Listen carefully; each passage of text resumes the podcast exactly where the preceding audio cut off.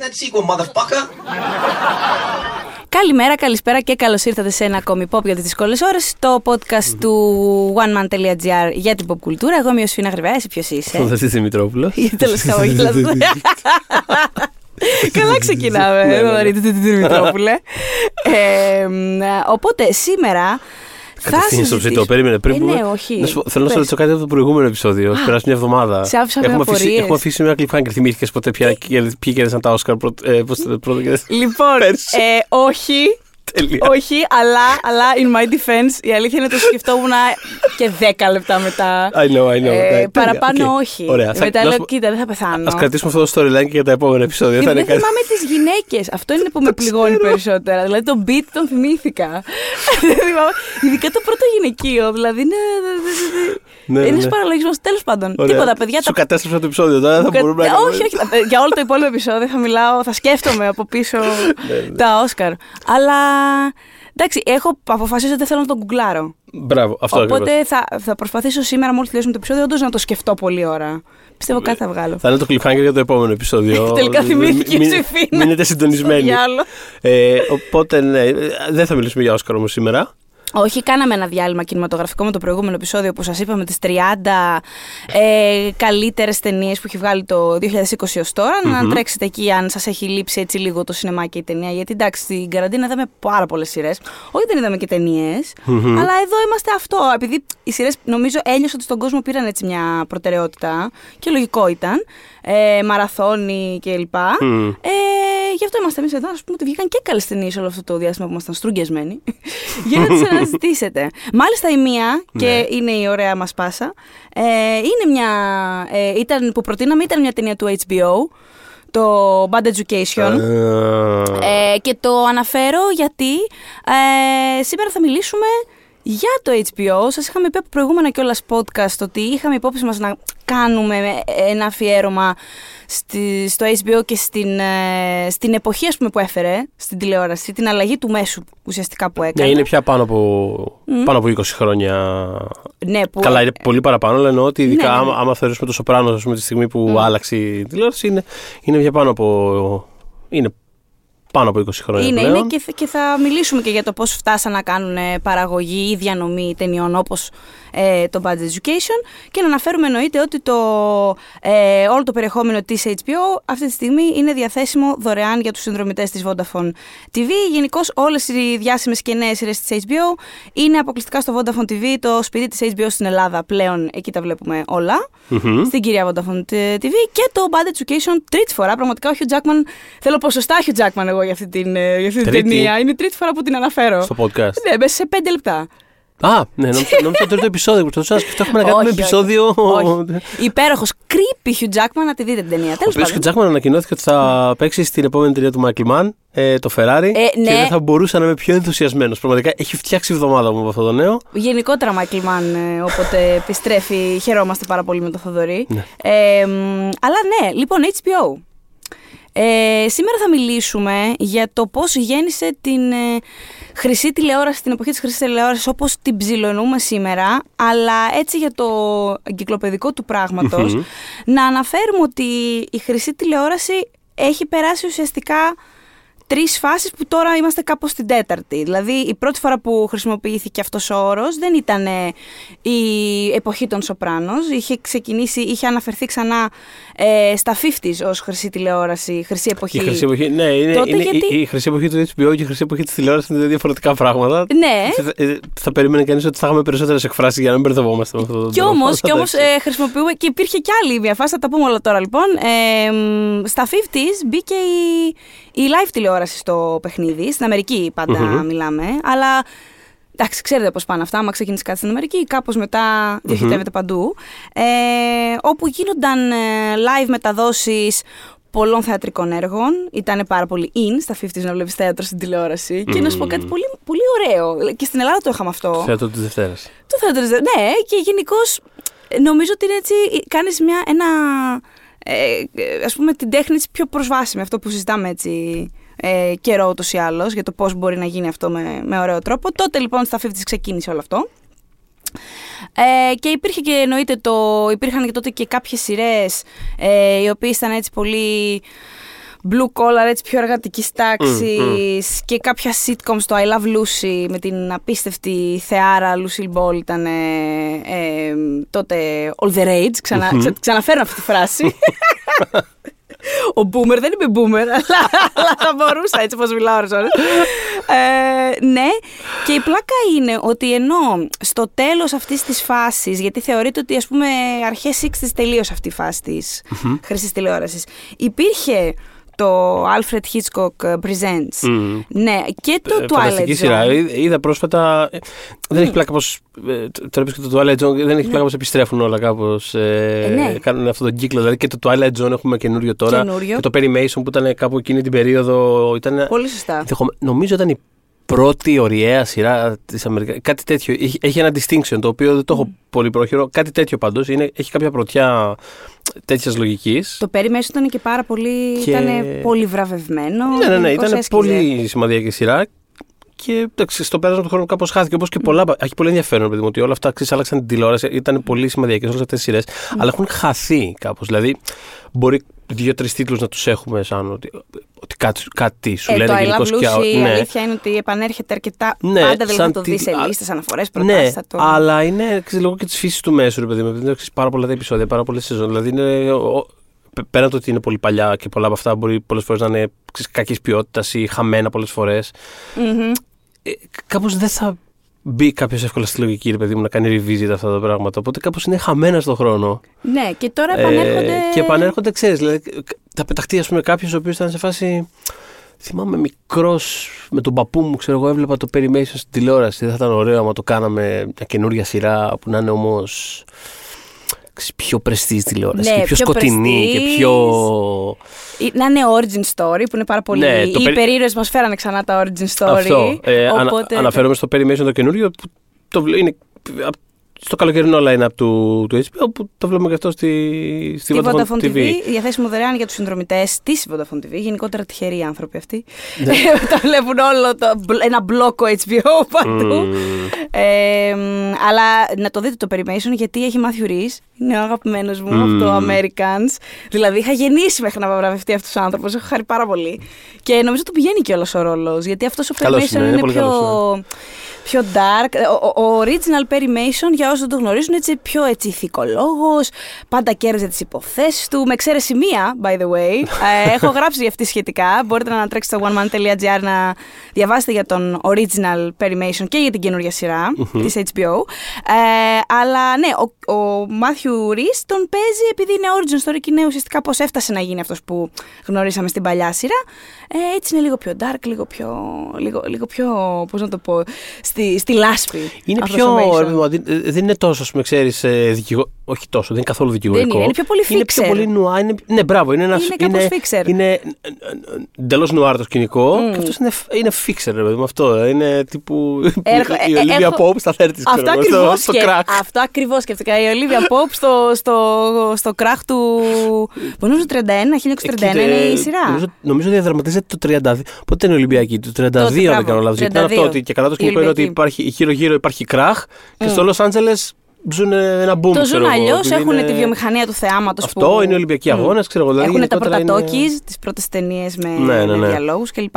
Οπότε είναι Perimation. Αλλά ήθελα να πω ότι ενώ υπήρχε τότε το Alfred Hitchcock Presents και το Twilight Zone, mm-hmm. που άρχισαν από τα μέσα των 50s μέχρι και τα αρχές 60s, ας πούμε, να, να κυριαρχούν πολύ. Ε, Παρ' όλα αυτά είχε περάσει η ιδέα ότι πιο πολύ η live τηλεόραση και τα θεατρικά έργα ήταν η χρυσή εποχή. Οπότε όταν λέμε για τη χρυσή εποχή των 50 στην τηλεόραση, mm. εννοούμε πιο πολύ αυτά. Δηλαδή ε, ουσιαστικά υιοθετούμε πώς το έβλεπαν οι άνθρωποι τότε. Ε, η δεύτερη φάση της χρυσής εποχής ήρθε στα 70s και 80s. Ούτως ή άλλως, ναι, ούτως ή άλλως και κάτι σαν το. Εντάξει, το Alleged είναι και λίγο ιδιαίτερο περίπτωση, αλλά mm. και κάτι σαν το Alfred Hitchcock Show mm. σε πάρα πολύ μεγάλο βαθμό, ας πούμε, έχει και. Δηλαδή, πάρα πολλά από αυτά τα επεισόδια είναι ε, κάπως λίγο ε, σε ένα σκηνικό, λίγο κάπου. Δηλαδή, είναι κάπως. Έχει μια θεατρικότητα. Μια θεατρικότητα. Δηλαδή, είναι, δεν είναι τόσο το. Δεν είναι σειρά με την έννοια του να κάτσουμε να δούμε τι θα γίνει μετά. Mm. Καθόλου. Είναι απλά. Α, να δούμε απόψε τι παλαβή Τι θα ιστορία παρουσιάσει. σκέφτηκε ο, ο Ε, κύριος με έναν Hitchcock, τρόπο ξέρεις. και το Twilight Zone μπορείς να πεις ότι έχει. Ναι, ναι, κάποια ναι, εντάξει, θεατρικά στοιχεία. σίγουρα, σίγουρα. Έχει τον αφηγητή του, εντάξει, Ναι, ναι, ναι. Έχει, έχει τέτοια στοιχεία. Οπότε θέλω να πω, ναι, δηλαδή συνδέονται όλα αυτά τα πράγματα και το Μμ. Twilight Zone που ήταν ο παρουσιαστής. Mm. φάση απόψε θα σας ε, ταξιδέψουμε. Ξέρεις, ε, η Ιωσήφίνα ε, χάθηκε στο βαθιά, στο βάθος του μυαλού της. Ε, Συμβαίνει συχνά, παιδιά. Αφήστε και μετά πώς θα βγω. Μήπως ζεις κι εσύ στο Twilight Zone; Ωρε ώρες αυτό αισθάνομαι. Ότι ζούμε όλοι μαζί στο Twilight Zone και κάποια στιγμή θα ξυπνήσουμε από αυτό το χάλι. Αλλά τέλος πάντων. Τι ωραία Πολύ προετοίμηση που το όμορφο, ηχογραφούμε.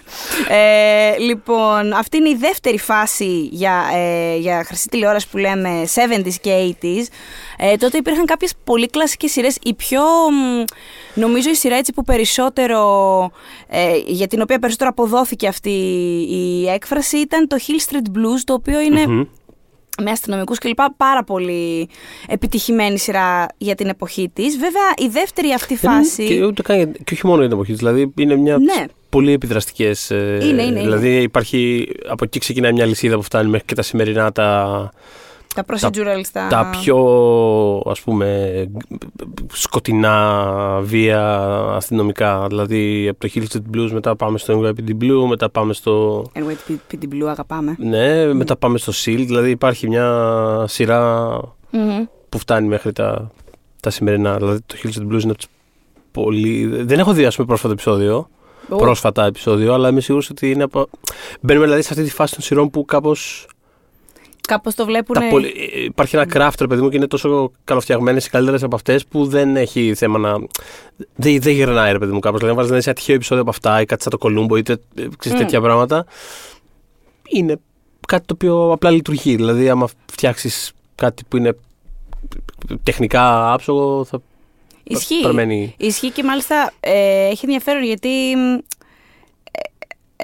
τα 70s και τα 80s έχουν, ε, έχουν πολύ συγκεκρι... είναι πολύ συγκεκριμένα αυτά για τα οποία αναφέρονται ως χρυσή εποχή της τηλεόρασης και το Hill Street Blues είναι το, Α. πώς να σου πω, ας πούμε, το poster child αυτής της εποχής γιατί πολλοί ας πούμε την παραβλέπουν ότι πάνε ρε παιδί μου πάνε από τα 50s μιλά, αρχίζουν και μιλάνε μετά από HBO και αργότερα Μμ, μμ. αλλά υπάρχει αυτό το μικρό pocket Αλλά υπήρχε στο ενδιάμεσο, υπήρχαν, Υπήρχε, υπήρχαν υπήρχε και σειρές. θα, θα την αποκαταστήσουμε εμείς αυτή τη, τη χρυσή εποχή. Οπότε ναι, πια φτάνουμε στην προηγούμενη 20 ετία που έχει ονομαστεί The New Golden Age, την είχαν ονομάσει, που όντως ξεκινάμε να μιλάμε για HBO και Σοπράνος. Αλλά πριν το Σοπράνος, ε, και πριν μιλήσουμε έτσι πιο αναλυτικά για το τι έφερε, να μιλήσουμε λίγο για το πώς φτιάχτηκε το HBO, τι, γιατί έχει, έχει ενδιαφέρον το πώς ξέρεις, ήταν μια πάρα πολύ, ε, φαντάζομαι, θεωρητικά απλή ιδέα ε, αυτό που θα αναφέρω, αλλά τίποτα απλό δεν ήταν τότε. Ε, Όλα λοιπόν, αυτά που σήμερα είναι απλά κάποτε κάποιος τα σκέφτηκε πρώτη φορά. Κάποτε κάποιος ας τα πούμε, ναι. σκέφτηκε και είπε: Παιδιά, έχουμε ένα πρόβλημα. Θα σου πω τι, τι είχε γίνει. Ε, είχε γίνει το 1888, άκου, το, άκου τώρα. Α, μας πας Είχε, πολύ γι- πίσω, σε ναι. πάω πολύ Ναι. πίσω. Είχε γίνει ένα τεράστιο, ένα blizzard φοβερό, έτσι, ένα, πώς το λέμε το blizzard στο χωριό μου. Ε, εσείς καταλάβατε. Χιονο... Χιονοθύελα, πολύ χιονοθύελα. καλά. Λοιπόν, Νέα Υόρκη και έτσι Μανχάταν και αυτά. Και ε, η καλωδίωση, η υπέργεια, είχε, δεν είχε ποτέ αποκατασταθεί έκτοτε. Οπότε, επειδή οτιδήποτε σε τηλεόραση, οτιδήποτε σε καλωδίωση τέτοια ηλεκτρονική είχε πάντα προβλήματα, ένας κύριος... Πέφτανε συνέχεια Ε, πέφτανε. συνδέσεις και... Ακριβώς όμως, ακριβώς, ε, ο Τσάρλς Οντόλαν ο λεγόμενος το 1965 σκέφτηκε μήπως να περνάγαμε τα καλώδια κάτω από το έδαφος; Άκου να δεις τον μπαγάσα της Μήπως σκέψης. να γίνει αυτό; Οπότε ε, το σκέφτηκε έτσι, άρχισε να το κατασκευάζει. Είχε φτιάξει τις λεγόμενες Sterling Information Services που δεν πηγαίνανε και καλά, αλλά αυτό επέμεινε, όχι, θα το φτιάξουμε αυτό το πράγμα. Και πράγματι ε, έβαλε, α- άρχισε να περνάει καλώδια. Μιλάμε πάντα τοπικά, μιλάμε για τη Νέα Υόρκη, όπου βρίσκονται ακόμα κιόλας τα, Αχα. τα γραφεία τη, της HBO, είναι ακόμα εκεί. Ναι, ναι. Ε, τα βασικά, ας πούμε, γραφεία. Και άρχισε να περνάει λοιπόν γραμμές από κάτω και σκέφτηκε να φτιάξει ένα κανάλι το οποίο το έχει αρχικά ονομάσει Green Channel Μμμ. ναι, και να το κάνει συνδρομητική ε, ώστε να μεταδίδει ε, ταινίες τότε πρόσφατες φρέσκες ταινίες που βγαίναν τότε ε, χωρίς διαφημίσεις. Μμ. Είχαν γίνει τότε κάποια γκάλωψ, ας πούμε, όπου είχε βγει το αποτέλεσμα ότι κοίταξε να δεις, οι άνθρωποι στη φάση που είναι δεν πρόκειται να πληρώσουν. Μανίτσα μου για αυτό που θες. Ε, οπότε σκέφτηκε μήπως να αλλάξω το όνομα, το Green Channel τώρα δεν μου λέει και τίποτα. Σκεφτόταν να το πούμε κάπως αλλιώς, να το πούμε κάπως. Το συζήταγε εκεί πέρα με την ομάδα του και σκεφτήκανε μήπως να, το σηματο, να σηματοδοτεί όντως πάρα πολύ καλά το, το σινεμά. Τη λογική ότι είναι οι, οι ταινίες που πας να δεις στο σινεμά. Οι ταινίες, αλλά σπίτι σου. Σπίτι σου. Σπίτι Οπότε σου. το έκανε- Και πιο φτηνά. Ναι. Και το έκανε home box office, που είναι το acronym για το, για το HBO. Για το HBO. Το οποίο παρότι ας πούμε, σχετικά σύντομα, αν δεν κάνω λάθος, το. Ουσιαστικά επικράτησε το HBO σαν, σαν όνομα του καναλιού. Έχω το, να σου πω ότι ήταν απλά για τις μπροσούρες. Αυτό το home box office Πες. παραμένει όμως ακόμα και μέχρι σήμερα. Παραμένει. Δηλαδή, άμα δούμε, Ναι. τους, ε, άμα δούμε στο τίτλους τέλους μια σειρά του, του HBO, αναφέρεται ολόκληρο ή ξέρω εγώ στις Ναι, ναι, ναι, όχι. κάρτες τους. Δηλαδή είναι. Ισχύει, ισχύει. Ε, εκείνη τότε η ομάδα του, του Ντόλαν ήταν απλά ότι α, επειδή α, να βγάλουμε κάτι ας πούμε να το προμοτάρουμε, ας το πούμε τώρα home box office να δώσουμε έτσι ένα στίγμα και βλέπουμε μετά πώς θα ονομάσουμε το δίκτυο, έμεινε. Ε, οπότε κάπως έτσι ξεκίνησε το HBO ε, και πήγαινε κατά αυτόν τον τρόπο. Δεν ήταν τρομερά επιτυχημένο, δηλαδή και 60s και 70s, αλλά Ναι, έχεις στα αρχή σιγά πολύ λίγους σιγά- συνδρομητές. Κάτι, τα- Ναι. Μετά τα δύο πρώτα χρόνια έχει κάτι του στυλ ξέρω εγώ, 400 συνδρομητές, κάτι τέτοιο. δηλαδή Τίποτα, κάτι, τίποτα. κάτι, πολύ- κάτι αστεία. Και ένα, σημα... ένας σημαντικός λόγος ήταν ότι ε, ε, έπρεπε βασικά να βρουν πώς να το βγάλουν έξω από τη Νέα Υόρκη όλο αυτό. Μμ. Και ήταν ένα κομμάτι τεχνικό που του δυσκόλεψε πάρα πολύ για ναι, χρόνια. πώς και να λογικό. φτάσουν, πού, πού να φτάσουν τα καλώδια. Πραγματικά πού να τράβα, τράβα τα καλώδια, πού να τα πάμε, ναι. Ε, αλλά ε, κάπως άρχισε να ε, βρήκανε τρόπους λοιπόν να βγει έξω από την Νέα Υόρκη το πράγμα. Ε, άρχισαν να ε, πληθαίνουν ε, οι συνδρομητές και κάποια στιγμή το, στις αρχές των ε, 80s ε, άρχισε το HBO να κάνει κάποια money moves. ε, Είχε, είχε μπει πριν από τα 80's, είχε, μπει και, σ- είχε αρχίσει να μεταδίδει και κάποιους αγώνες. Δηλαδή, όταν ξεκίνησε, βασικά μεταδίδει και αγώνες και ένας από τους ε, πολύ σημαντικούς ήταν το Thriller in Manila. που είχε Ακριβώς, δείξει. ναι, Thriller in Manila, ναι. Το, με τον Μοχάμεντ Άλλη και τον ε, Τζο Φρέιζερ, το οποίο είναι από τους διασημότερους ε, Μα αγώνες, ναι. αγώνες στην ιστορία του, του σπορ και, και το είχε δείξει το, Το HBO. Ναι, ναι. Ε, το, 90, το 83, συγγνώμη, επίσης, ε, ήθελε να ε, φάει κάπως ανταγωνιστές ε, προβάλλοντας πρώτος, πρώτο τα Star Wars. Μμ. Ε, αλλά επειδή τότε δεν υπήρχε αυτό το που λέμε το αποκλειστικό ας πούμε συμβόλαιο, δηλαδή όλα τα κανάλια θα προέβαλαν τα Ναι. Star Wars, αυτό που κατάφερε να πετύχει το HBO Ναι. ήταν να το προβάλλει έξι ώρες πριν από όλους τους υπόλοιπους οι οποίοι πρόσεξε όλοι οι υπόλοιποι είχαν το δικαίωμα να το κάνουν ας πούμε από κάποια ώρα το πρωί Συγγνώμη, με συγχωρείς, από κάποια ώρα το βράδυ, τύπου μετά τα μεσάνυχτα. Μμμ. Και αυτοί, επειδή θέλουν να προλάβουν να μην μας δούνε μόνο αυτοί που οι ξενύχτιδες, τέλος πάντων, εγώ και εσύ, να τους δουν νορμάλ άνθρωποι που μπορεί να κοιμηθούν στις 11 η ώρα, ε, κατάφεραν κάπως κάπως το σπρώξαν σε αυτό που λέμε κάπως σήμερα prime time, ένα τσικ. Μάλιστα. Ε, ε, μετά ε, το πρόβαλαν όλα. ε, Showtime, Movie Channel, Home Theater Network, ό,τι υπήρχε τότε το είχαν, το είχαν δείξει. Αλλά ξέρεις, έξι ώρες έπαιξαν το ρόλο τους. Ε, μ, ε, ναι. Και μιλώντας, εδώ ήθελα να φτάσουμε για, για, για, για δικό τους ας πούμε original υλικό ε, σε ταινίες. Την ίδια χρονιά, το 83. το 83 είχαν κάνει την πρεμιέρα και του Terry Fox, ε, το Terry Fox Story που ήταν η πρώτη ε, τηλεταινία που είχε παράξει το, το δίκτυο και αφορούσε και ήταν και η πρώτη κιόλας που είχε παραχθεί για ε, συνδρομητική γενικώς που πληρώνω κάτι και μου δίνουν και original υλικό πίσω πέρα από το να μεταδίδουν άλλα πράγματα. Οκ. Το Terry Fox Story λοιπόν και αφορούσε τον, ε, έναν ε, Καναδό ε, runner, τον Terry Fox, ο οποίος ε, είχε ε, μια αναπηρία, αλλά παρόλα αυτά έκανε ένα μαραθώνιο για να ε, μάζεψει χρήματα και awareness σε σχέση με την έρευνα γύρω από τον καρκίνο. Ε, και μάλιστα ε, το, με, αυτό, με αυτό αφ- ως αφορμή που βέβαια το Terry Fox από μόνο του δεν πήγε φανταστικά να πει ότι το δεολεί η Αμερική. Παρ' όλα αυτά, επειδή ακούστηκε ότι το HBO παιδιά κάνει και δικά του πράγματα και όλα αυτά, άρχισε σιγά σιγά όντως να αυξάνει τους συνδρομητές του. Μμ. Το 83 ξεκίνησε Μμ. και scripted περιεχόμενο σε σειρές. Ε, το 83 έκανε το, είχαμε το, ε, το Not Necessarily The News, το οποίο ήταν ε, ε, μια, ε, πώς το λένε, σάτυρα ειδησιογραφική, σαν, σαν προπομπός του Daily Show τέλος πάντων, ε, του Colbert Report και όλα αυτά να σκεφτούμε ένα, ένα πράγμα. Ε, στο οποίο εμφανίστηκαν μεταξύ άλλων τότε ο Conan O'Brien και ο Greg Daniels, ο δημιουργός Ναι. του Office. Δηλαδή ήταν ένα πρώτο ας πούμε, φυτόριο. Ε, και το 83 επίσης, ε, αν δεν κάνω, ναι, τον Ιανουάριο του 83 ξεκίνησε και το, και το Fraggle Rock Μμμ, του Jim Henson μμμ. που με χαρακτήρες ε, Muppet ε, και δεν συμμαζεύεται. Καλά, ο Jim Henson είναι ένας τρίλο. Ναι. Ε, οπότε, ναι, και λίγο μετά, μπράβο, αυτά ήταν τον Ιανουάριο του 83 και τον Μάιο του 83 έκανε πρεμιέρα το Terry Fox Story. Ε, οπότε, ε, και όλα αυτά ήταν λίγους μήνες πριν γεννηθώ εγώ. Δηλαδή, γενικότερα, Ε, μια ναι, πάρα πολύ μεγάλη πολύ. χρονιά το 1983 για το HBO. Ε, θα σου πω τι έγινε όταν γεννήθηκα εγώ, Ναι. το 88. Α, πολύ ωραία. ναι.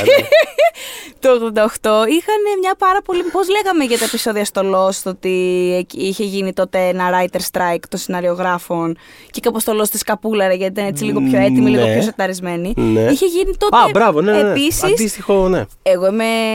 Η επαναστατική μου φύση βλέπεις που οφείλεται. Τι έγινε τη χρονιά που γεννήθηκα. Μ, Έτσι, Μάλιστα. Γροθιά στο κατεστημένο, οι σεναριογράφοι. λοιπόν, ε, αλλά το HBO ακριβώς επειδή είχε πιο μικρά προγράμματα, πιο σεταρισμένα, πιο έτοιμα, δεν είχε διαλύματα. Δηλαδή, ενώ η υπόλοιπη τηλεόραση δεν είχε τι να δείξει το 88, Αυτή το καλοκαίρι εκείνο ήταν σε Αυτής- φάση. Κοιτάξτε, δεν, ήταν- δεν έγινε και τίποτα. Έχουμε εμείς πράγματα. Εμείς ναι. έχουμε όλη αυτή την κάβα εδώ πέρα Ναι. και μάλιστα είχαν κάνει, λέει, και μία ε, καμπάνια σχετικά με αυτό ε, που λεγό, ονομαζόταν The Best Ναι. γιατί είναι the best, ας πούμε, το HBO. Ναι. Και είχαν για τραγούδι, ας πούμε, μουσικό χαλί στην καμπάνια το Simply the Best Tina Turner. Δηλαδή, μπράβο ναι. όμως. Το σκέφτηκα πολύ. Το σκέφτηκα πολύ. Ποιο να βάλουμε, ποιο να βάλουμε. Για να βάλω, «Μμμ, τι έχει βγει πρόσφατα hit. Simply the best. Ε, αυ- αυτό το μεταξύ είναι λίγο σαν αυτό που συμβαίνει αυτή τη στιγμή. Μμμ. Ε, Η φάση που, που φρέναρε η παραγωγή λόγω του κορονοϊού. Και όποιοι βγάλα, όποιοι Ό,τι είχαν σειρά βγάλανε. είχαν σταμάτησε. Ακόμα και καλωδιακών σειρές επηρεάστηκαν. Δηλαδή το. ε, Είχα κάνει ένα άρθρο σχετικό κάπου, στο, κάπου στα βάθη του One One υπάρχει τέλος πάντων με τα φινάλε εποχής κορονοϊού Ναι, ναι. που άλλες σειρές απλά σταμάτησαν τη σεζόν τους, τις μάζεψαν επί τόπου σε φάση καλά. Τα λέμε του χρόνου αντίο. Γεια σας. Τύπου Grey's Anatomy. Δεν Ναι, το ναι. συζητάμε και πολύ. Ε, άλλοι κάναν διάφορα πειράματα, άλλοι γυρίσανε μισο-animated επεισόδια για φινάλε, άλλοι γυρίσανε επεισόδια μέσω Zoom, δηλαδή γίνανε διάφορα ας πούμε περίεργα. Ε, αλλά ακόμα και σειρές, αυτό που λέμε τώρα δηλαδή, ακόμα και σειρές καλωδιακών ή streamers που υποτίθεται είναι πιο μικρές, πιο μαζεμένες και είναι ήδη κάπως Ναι. ψιλοέτοιμε, Μμ. επηρεάστηκαν. Το Good Fight, ας πούμε, αντί για 10 επεισόδια είχε 7 η σεζόν του και ακόμα και απότομα παρότι δεν το καταλαβαίνεις γιατί όποιος βλέπει Good Fight θα χειροκρότησε όρθιος στο ε, εξ ανάγκης φινάλε της σεζόν, το οποίο ήταν αριστούργημα και δεν χρειαζόταν τίποτα άλλο μετά από αυτό. Ε, το Fargo δεν προβλήθηκε καν, δεν ξεκίνησε Ναι. καν γιατί ήταν σε φάση, OK, δεν έχουμε τελειώσει, sorry, Θέλουμε Τα- να το δείξουμε σωστά όπως τα πρέπει. λέμε όταν τα πούμε, ας πούμε. Μμμ. Ναι. Οπότε είναι μια αντίστοιχη, ας πούμε. κα- Δεν είναι ακριβώς αντίστοιχη μόνο με την έννοια ότι αυτό δεν ήταν καθόλου προγραμματισμένο. Απλά μια μέρα ήταν Ναι. σε φάση Α, οκ, απλά, απλά πρέπει να κάτσουμε σπίτια μας. Ενώ το άλλο, εντάξει, όταν ξέρεις, παιδί μου, ότι έρχεται κάτι, κάπως προετοιμάζεσαι αντίστοιχα. Ε, οπότε δεν είναι τόσο όλα στη μέση, αλλά σε κάθε περίπτωση α- αφήνει με κάποιον σαν το HBO σε ένα προβάδισμα ότι Εντάξει, κοίτα, εμείς έχουμε ας πούμε, στο συρτάρι κάποιες σειρές Ναι, των 10 ή όσων επεισοδίων, ξέρω εγώ. Οπότε βγαίνει κούτσα-κούτσα το καλοκαίρι ισχύει, που ισχύει. οι άλλοι δεν έχουν τι να κάνουν. Τώρα θα δούμε πώς θα πάει στη, στην πορεία, γιατί έχουν ανοίξει, ανοίγει σιγά σιγά η παραγωγή των σειρών που βρίσκονται στην Καλιφόρνια, που Τώρα- γυρίζονται εκεί. τώρα ανοίγει σιγά αλλά, σιγά- δεν, αλλά δεν, εκεί- δεν γυρίζονται όλα εκεί. Δηλαδή όλο αυτό που είναι Επίσης- σκασμός στον Καναδά. Ε, αφενός αυτό και το άλλο είναι ότι εντάξει, είχαμε τώρα να βγει λίγο αυτό το διάστημα, αλλά δεδομένου Στερεύει. ότι. Α, Στερεύει αυτό. Στερεύει. δηλαδή τώρα, ας πούμε, το.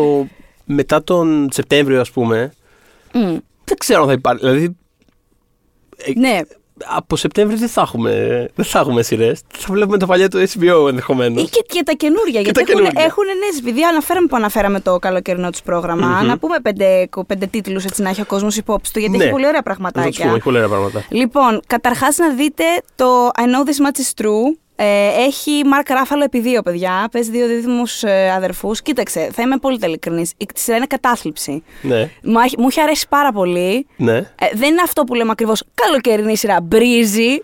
Αλλά HBO θέλετε να δείτε. Μπρίζει στο HBO πολύ δύσκολα να δείτε. Αυτή την περίοδο. Ε, υπέροχη, υπέροχη σειρά. Ε, και έχει να κάνει πάρα πάρα πολύ με την ψυχική υγεία. Το τραύμα, ας πούμε, το οικογενειακό, πώς μεταδίδεται από γενιά σε γενια Ε, και τη μεταναστευτική εμπειρία όλων εκείνων των ανθρώπων που πήγαν στην Αμερική από ευρωπαϊκές χώρες όπως η ιταλια Ε, πώς το βίωσαν και πώς πέρασε εκείνη η εμπειρία στα παιδιά τους πια. Που είναι και η ρόλη που παίζει ο, ο Ράφαλο, ο οποίος Ράφαλο είναι αγνώριστος στον ένα ρόλο και αγνώριστος στον άλλον όντως. Δηλαδή, προφανώς ως δίδυμα αδέρφια μοιάζουν. Ναι. Αλλά ε, παι- ε, παίζει, τι να σου πω, νομίζω ότι είναι μέσα στους ένα-δύο ρόλους της καριέρας του. Είναι πάρα πολύ καλός. Μάλιστα. Ε, Ε, είναι υπάρχουν κάποια ζητήματα δηλαδή σε αυτή τη σειρά. Δια- ε, Έτσι όπως τα πες λίγο στα μαζεμένα. Ε, δια- Ναι, είναι. Διαπραγματεύεται Είναι βαρύ. κάποια θέματα. Είναι κάποια θέματα, είναι Ναι. βαρύ. Είναι διασκευή ενός βιβλίου, παιδιά, 900 σελίδων. Οπότε εντάξει. Και αυτό βαρύ. Και αυτό βαρύ, αλλά, αλλά αξίζει πάρα πολύ. Αξίζει πάρα πολύ. Ε, Επίσης. Το, υπάρχει το I May Destroy You, το οποίο μπορεί και να είναι η αγαπημένη μου σειρά μέχρι τώρα της χρονιάς. πάρα πολύ καλή σειρά. Της Μικέιλα Κόουλ. Επίσης. Ε, όχι το πιο φαν, προ- αλλά όχι, είναι, ε, είναι τρομερά, τρομερά καλοφτιαγμένο και επίσης έχει. Πάλι έρχομαι μπροστά. ε, να το κάνω συνέχεια αυτό το πράγμα. Είναι ο, ο ενθουσιασμός μου και το. Συνέχισε σαν να μην είναι ένας συγχολήπτη και το- καβάλας και σου. το πάθος Πες μου, μας ναι, για το I ναι. may destroy you. Πάει το I May Destroy You, το διέλυσα. ε, όχι τίποτα, είναι για μια, σειρά, για μια σειρά λέω. Για μια κοπέλα η οποία θυμάται ότι ένα βράδυ πιθανότατα έχει συμβεί. Υπήρξε ένα Έχει κακοποιηθεί sexual assault, σεξουαλική. έχει κακοποιηθεί. Ε, και κάπως της έρχονται σταδιακά σαν αναμνήσεις αυτό το πράγμα. Είναι σαν ένα εφιαλτικό ένιγμα κάπως. Προσπαθεί να θυμηθεί τι έχει συμβεί, ε, να ενώσει τα κομμάτια του puzzle, δεν είναι και σίγουρη. το Κάπως αρνεί- ακύματα της έρχονται. Της έρχονται πολύ, είναι σε φάση, της έρχονται αναμνήσεις και είναι σε φάση τώρα αυτό το είδα στον ύπνο μου, το φαντάστηκα, έγινε, έγινε χτες, έγινε κάποτε. Δηλαδή υπάρχει μια πολύ μεγάλη ας πούμε βεβαιότητα πάνω σε αυτό το πράγμα και ο τρόπος που το χτίζει από επεισόδιο σε επεισόδιο είναι πάρα πολύ. Δηλαδή και, και σαν ε, και φορμαλιστικά έχει τρομερό ενδιαφέρον η σειρά και το πώς είναι δομημένη και αυτή είναι φανταστική η Μικαέλα Κόλ που ούτως ή άλλως είναι από τις πιο ενδιαφέρουσες φάσεις που Αυτό, υπάρχουν στη αυτό. τηλεόραση. Δηλαδή πραγματικά την κοίταγες απλά κίνητη να ήταν, θα την κοίταγες να δει τι θα κάνει. Να δεις Και τι θα έχει κάνει. κάνει ως τώρα στην καριέρα της και ετερόκλητα πράγματα. Οπότε Ναι. μου αρέσει πάρα πολύ. Είναι από τα πρόσωπα που θέλω πολύ να παρακολουθώ από εδώ και πέρα τι θα κάνει. Μμμ. Ε, εννοείται το, το Game of Thrones είναι και αυτό διαθέσιμο πακέτο με τα πάντα στη Vodafone TV και μάλιστα βλέποντας κάποια στατιστικά το βλέπετε. Δεν έχετε, το, το συνεχίζετε το Game of Thrones, Έτσι, έτσι, ναι. τη σηκώνετε τη σημαία ακόμα των Stark, των Targaryen, ποιος ξέρει. Ε, ναι, το Bad Education το αναφέραμε, την ταινία με τον Hugh Jackman που θυμίζει λίγο... ο- Ξεκινάει έτσι πολύ suave και τεμπονέρ τη, την ταινία μέχρι να τελειώσει μοιάζει λίγο με τον, εμ, με τον Dafoe όταν έκανε στο Spider-Man το Goblin. Ε, η, η φάση του Jackman, Δεν ακούστε περίμενα με αυτό και που θα δείτε την ακούσω, ταινία ναι. αυτή, πραγματικά. Ε, το Bad Education λοιπόν. Το Trackers. Ε, πες, ε, πες μας λίγο παραπάνω, γιατί ξέρεις λίγα παραπάνω για το Trackers. Το Trackers. Ναι, το νοτιοαφρικανικό είναι η... Είναι ένα νοτιοαφρικανικό ε, κατασκοπικό συνωμοσιολογικό. Θρυλερό. Ναι, μια κατασταση τέλος πάντων, το οποίο όταν προβλήθηκε στη Νότια Αφρική ε, ξεπέρασε θεματικότητα το Game of Thrones, το προαναφερθέν. Δίκαιο, Ε, ενδεχομένως. εντάξει, να σου πω κάτι. Το αφρικάνικο ήταν. Δηλαδή, εδώ πέρα από Πακαλιάτη, ας πούμε, δεν το περνάει. Συγγνώμη, δεν κατάλαβα. Όχι, μ' αρέσει. Star Wars δεν το πέρασε ο Παπακαλιάτης. Τι λες τώρα, Ακριβώς. έτσι. Ε, Ναι, έχουμε, Έχουμε. το, έχουμε το Perimation λοιπόν που είπαμε, Μπράβο, το το origin Perimation. story του, του Mason πριν γίνει ο ηθικός super wow αδέκαστος μπάρας. το οποίο στην πρωταγωνιστή να πούμε η Τατιάνα Μασλάνη, η οποία είχε πάρει Emmy για το Orphan Black, από τις πολύ αγαπημένες μας ηθοποιούς και ο John Lithgow αυτό το ιεροτέρας, John Lithgow, έτσι. ναι. Και ε, έχουμε και το Lovecraft Country, το οποίο είναι ε, μια παραγωγή του Jordan ε, Peele του Jordan Peele. Και του J.J. Abrams. Γιατί όχι. Ναι, όχι. Ε, εμένα, μου- Της εταιρείας παραγωγής τέλος πάντων. Ακριβώς. Εμένα μου κάνει πάρα πολύ J.J. Abrams όλο αυτό. Ναι. Όπως, ε, ναι, δηλαδή και το. Ε, αχ, το ανθολογικό του Stephen King που έκανε, και αυτό δεν είναι με την πρώτη ματιά J.J. Abrams. Το Castle Rock, συγγνώμη. Α, ήταν Ε, J.J. ναι, είναι, δικιά, είναι παραγωγή δική του, ναι, ναι, ναι. Ε, το οποίο το Lovecraft, ε, Lovecraft Country είναι από τις... Είχα κάνει μάλιστα και ένα άρθρο με καλοκαιρινές σειρές που πρέπει να έχεις στο νου σου να τις δεις. Ε, παίζει από τη λίστα εκεί να ήταν και το πιο αναμενόμενο για μένα. Μμ. Περιμένω πάρα πολύ να δω, να δω τι θα κάνουν σχετικά με, με αυτό. Και γιατί β- έχω δει έτσι, έχει και πολλούς μαύρους ηθοποιούς στο cast Μμμ. και μ' αρέσει όταν παίρνουν, όταν επηρεάζονται δημιουργίες από Lovecraft, ο οποίος Lovecraft, για όποιον το γνωρίζει, Είχε- υπερταλαντούχος, είχε αλλά τα ζητηματάκια του. είχε πια σχετικά με ζητηματάκια τις, του, είχε ε, χοντροζητηματάκια είχε κάποια με το φιλετικά, ρατσισμό, ναι. τε- full, και μου άρεσε πάρα πολύ όταν πιο νέοι δημιουργοί εξακολουθούν να επηρεάζονται μεν από το, από το έργο του, γιατί οτιδήποτε έχει να κάνει έτσι με κάπως κοσμικό horror κλπ. ε, το έχει περάσει πάρα πολύ ο Lovecraft, Μμμ. αλλά ταυτόχρονα το υπονομεύουν και με έναν τρόπο. Ναι. Ε, το σχολιάζουν. Και θέλω πάρα πολύ να δω τι, τι έχουν κάνει με, με αυτή τη σειρά. Γενικώ, όλες οι διάσημες και νέες σειρές της HBO παίζουν αποκλειστικά στο Vodafone TV, το σπίτι της HBO στην Ελλάδα, το οποίο είναι και διαθέσιμο όλο αυτό το υλικό δωρεάν για τους συνδρομητές της Vodafone TV. Ε, οπότε κάπως έτσι, αφού έχει περάσει ο άνθρωπος στα καλώδια και έχουμε φτάσει. Επιστρέφουμε στα καλώδια, μπράβο. Ναι. Ναι, έτσι τέλη 80s και πάμε για 90s. Να πούμε ότι σκάει και το Larry Sanders Show. Μην ξεχάσουμε να το αναφέρουμε αυτό γιατί Ε, είναι όχι, πολύ βασικό. βέβαια, αυτό στα, φτάνοντας στα 90s είναι από τις πολύ, δηλαδή τε- τε- είναι, είναι από αυτές που τις προσπερνάμε πολύ εύκολα, πολύ συχνά Ο- Έχεις δίκιο. φτάνοντας ας πούμε στο, στο Σοπράνος ως την αρχή των πάντων. Μμμ. Ε, αλλά ναι, το Larry Sanders Show είχε, είχε φτάσει. πρι- Δεν ήταν μόνο αυτό. Είχαν κάνει. Είχε τρει-τέσσερι πολύ ενδιαφέρουσες σειρές. Θα φαντάζομαι να τις αναφέρουμε λίγο ε, μέσα στα 90s. Ε, το HBO, αλλά το Larry Sanders Show είναι ίσως η πιο επιδραστική από όλες αυτές. Δηλαδή, Αυτό επιδραστική, ε, γιατί 30 Rock, τέτοιου τύπου σειρές όλα είναι αυτά, όλα όλες Landry Larry αυτού- Sanders από Show. Studio 16 on the Sunset ε, Strip μέχρι 30 Rock και όλα αυτά. Δηλαδή, ε, κάθε τύπου σειρά που έχει να κάνει με κάποια fictional εκδοχή ενός late night show ή τέλος πάντων, που είναι μέσα στο industry τέλος πάντων, που είναι αυτό το, αυτό το αναφορικό ε, πράγμα. Ε, χρωστάει πάρα πολλά στο, στο Larry Sanders Show. Και επίσης μια Το μεγάλη... οποίο νιώθω ότι το, το ξανανακαλύπτει ο κόσμος τα τελευταία χρόνια. Δηλαδή το, το βλέπω να αναφέρεται αρκετά, αρκετά συχνά και χαίρομαι πάρα πολύ. Είναι πραγματικά είναι φανταστική σειρά.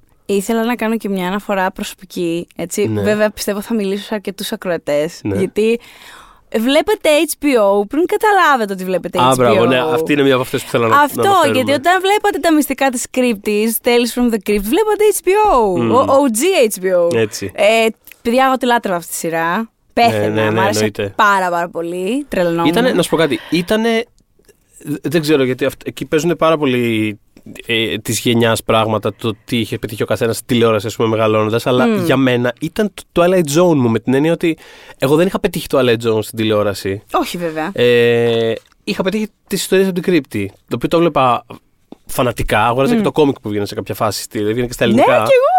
Κι Ε, εγώ. Όχι, η αλήθεια είναι δεν ήμουν πολύ συνεπή, αλλά είχα Εντάξει, κάποια τέτοια. τώρα ναι, ναι, ναι, ξέρεις. ναι. Ε, τα έχω- κάπου το έχω ακόμα. Μμμ. Το βλέπα φανατικά, δηλαδή στυνόμουν για να, για να δω τα, τα επεισόδια στην τηλεόραση και, και αυτό αργότερα όταν ανακάλυψα το Twilight Zone ήμουν σε φάση Α, αυτό είναι λίγο σαν πιο σοβαρή εκδοχή του της ιστορίας με την Κρήτη». Γιατί τις ιστορίες του Κρήτη ήταν πάρα, πάρα πολύ camp, πάρα πολύ... Πολύ, πάρα πολύ. Πάρα ε, πολύ. Και νομίζω ότι έχει υπέροχη. καλογεράσει κιόλας. Τι έχει; Έχει, έχει καλογεράσει, νιώθω. Έχω πολλά χρόνια να δω. Ναι, γιατί όχι. Αλλά αυτό είναι αυτό που λες, γιατί όχι. Θα έχει, έχω μια περιέργεια να δω κάποια ε, επεισόδια έτσι για να το συγκρίνω με το με σημερινό ας πούμε φακό, αλλά έχω την αίσθηση ότι δεν θα είχα ιδιαίτερε αντιρρήσει. Ακριβώ γιατί ήταν και τόσο camp. Ρε παιδί μου, ναι, κάποια τόσο πάλπ πράγματα δεν, δεν, δεν, γε- δεν γυρνάνε με τον ίδιο. Δηλαδή δεν. Ε, ξέρω εγώ, δεν γυρνάνε Έχει δίκιο. Ναι. άσχημα. Είναι από την Όχι. αρχή πολύ. Ε! Πλακίτσα εδώ. τώρα, ξέρεις, ωραία εδώ, περνάμε. εδώ περνάμε ωραία. Αυτό εδώ Είναι περνάμε. ωραία. ο, ο, πώς το λένε, ο Crypt Keeper. Keeper, πώς το, Μμ. αυτός ο κύριος τέλος πάντων, ο πανέμορφος. Χριστέ μου, τι φρικόδη Ναι. φιγούρα. Φανταζόταν των αυτός ο παιδικών σκελετός μου εκεί πέρα. χρόνων. «Ε, Καλησπέρα σας», που είναι σαν το... Σαν τον Έντι από το, από το, εξω- από το, από το εξωφυλλά δίσκο των Iron Maiden, ξέρω εγώ. Ένα- Ένα τέτοιο πράγμα. Καλησπέρα σας. Και Σάββατο μεσημέρι, ξέρω εγώ, άνοιγα και το έβλεπα. Δεν βλέπω, τι θα Ναι, γίνει. ναι, ναι. Αλλά όχι, πώς νιώθεις ότι που έβλεπες HBO πριν γνωρίζεις την ύπαρξη του HBO. Ε, έτσι είναι αυτά. Είμα- κάποιοι ήμασταν πιο μπροστά, παιδιά, τι να κάνουμε. Αυτό. Ε, οπότε κάπως έτσι. Είχαμε αυτό. Περίμενε. Είχαμε. θε- Ήθελα οπωσδήποτε να αναφέρω άλλη Ναι. μια σειρά την οποία ομολογώ ότι δεν την έχω δει. Ε, αλλά ε, έχει πάρα πολύ. Εντάξει, καταρχάς υπήρχε και το. Βασικά να αναφέρω δύο-τρεις ακόμα πριν το Σοπράνο που ήταν το. ε, το Άρλις που υπήρχε αρκετά χρόνια Μμ. που ήταν μια κομμωδία για, το, για, για τον κόσμο ενός, ε, ενός ατζέντη ε, αθλητών. Μμ. Ε, υπήρχε το Mr. Show με τον ε, Bob Odenkirk, τον, Ναι, ε, ναι, τον Saul ναι. Goodman, Το, αυτό ακριβώς. Ε, το Better Call Saul. τον Better Call Saul, και τον ε, David Cross από το Arrested Development. Ε, ε, ένα sketch comedy που επίσης είναι αρκετά... ε, Επίσης, ρε παιδί μου, πολλά πιο σύγχρονα το έχουν σαν σημείο αναφοράς Μμ. στο είδος του. Ε, και επίσης υπήρχε το Dream On, το οποίο είναι... είναι το έχεις δει ποτέ αυτό; Ναι. Αλλά Α. όχι φυσικά. Όχι ολόκληρο. Όχι ολόκληρο. Όχι, ναι, ναι, ναι. ολόκληρο αλλά είναι ένα πολύ αξιοπερίεργο πράγμα. Είναι μια σειρά που είχαν δημιουργήσει η Μάρτα Κάουφμαν και ο David Crane, που μετέπειτα Έγιναν το Fre- έκαναν το Friends, έκαναν ναι. τα φιλαράκια. Ε, που ήταν μια σειρά ε, για έναν, ε, έναν εκδότη βιβλίων ε, στη Νέα Υόρκη, ε, του οποίου οι σκέψεις, κάτι σαν ιστορικό μονόλογος τέλος πάντων, οι σκέψεις, Μμ. για να αποδοθούν χρησιμοποιούσαν παλιά clips από ασπρόμαυρες παλιές Μμ. σειρές. Το οποίο είναι ένα, Ναι. ένα πειραματικό πράγμα το οποίο. Το οποίο νομίζω σηματοδοτούσε. κάνανε. ναι, όχι, σηματοδοτούσε και τη, την πιο έτσι ανοιχτή διάθεση του HBO σαν δίκτυο. Ότι.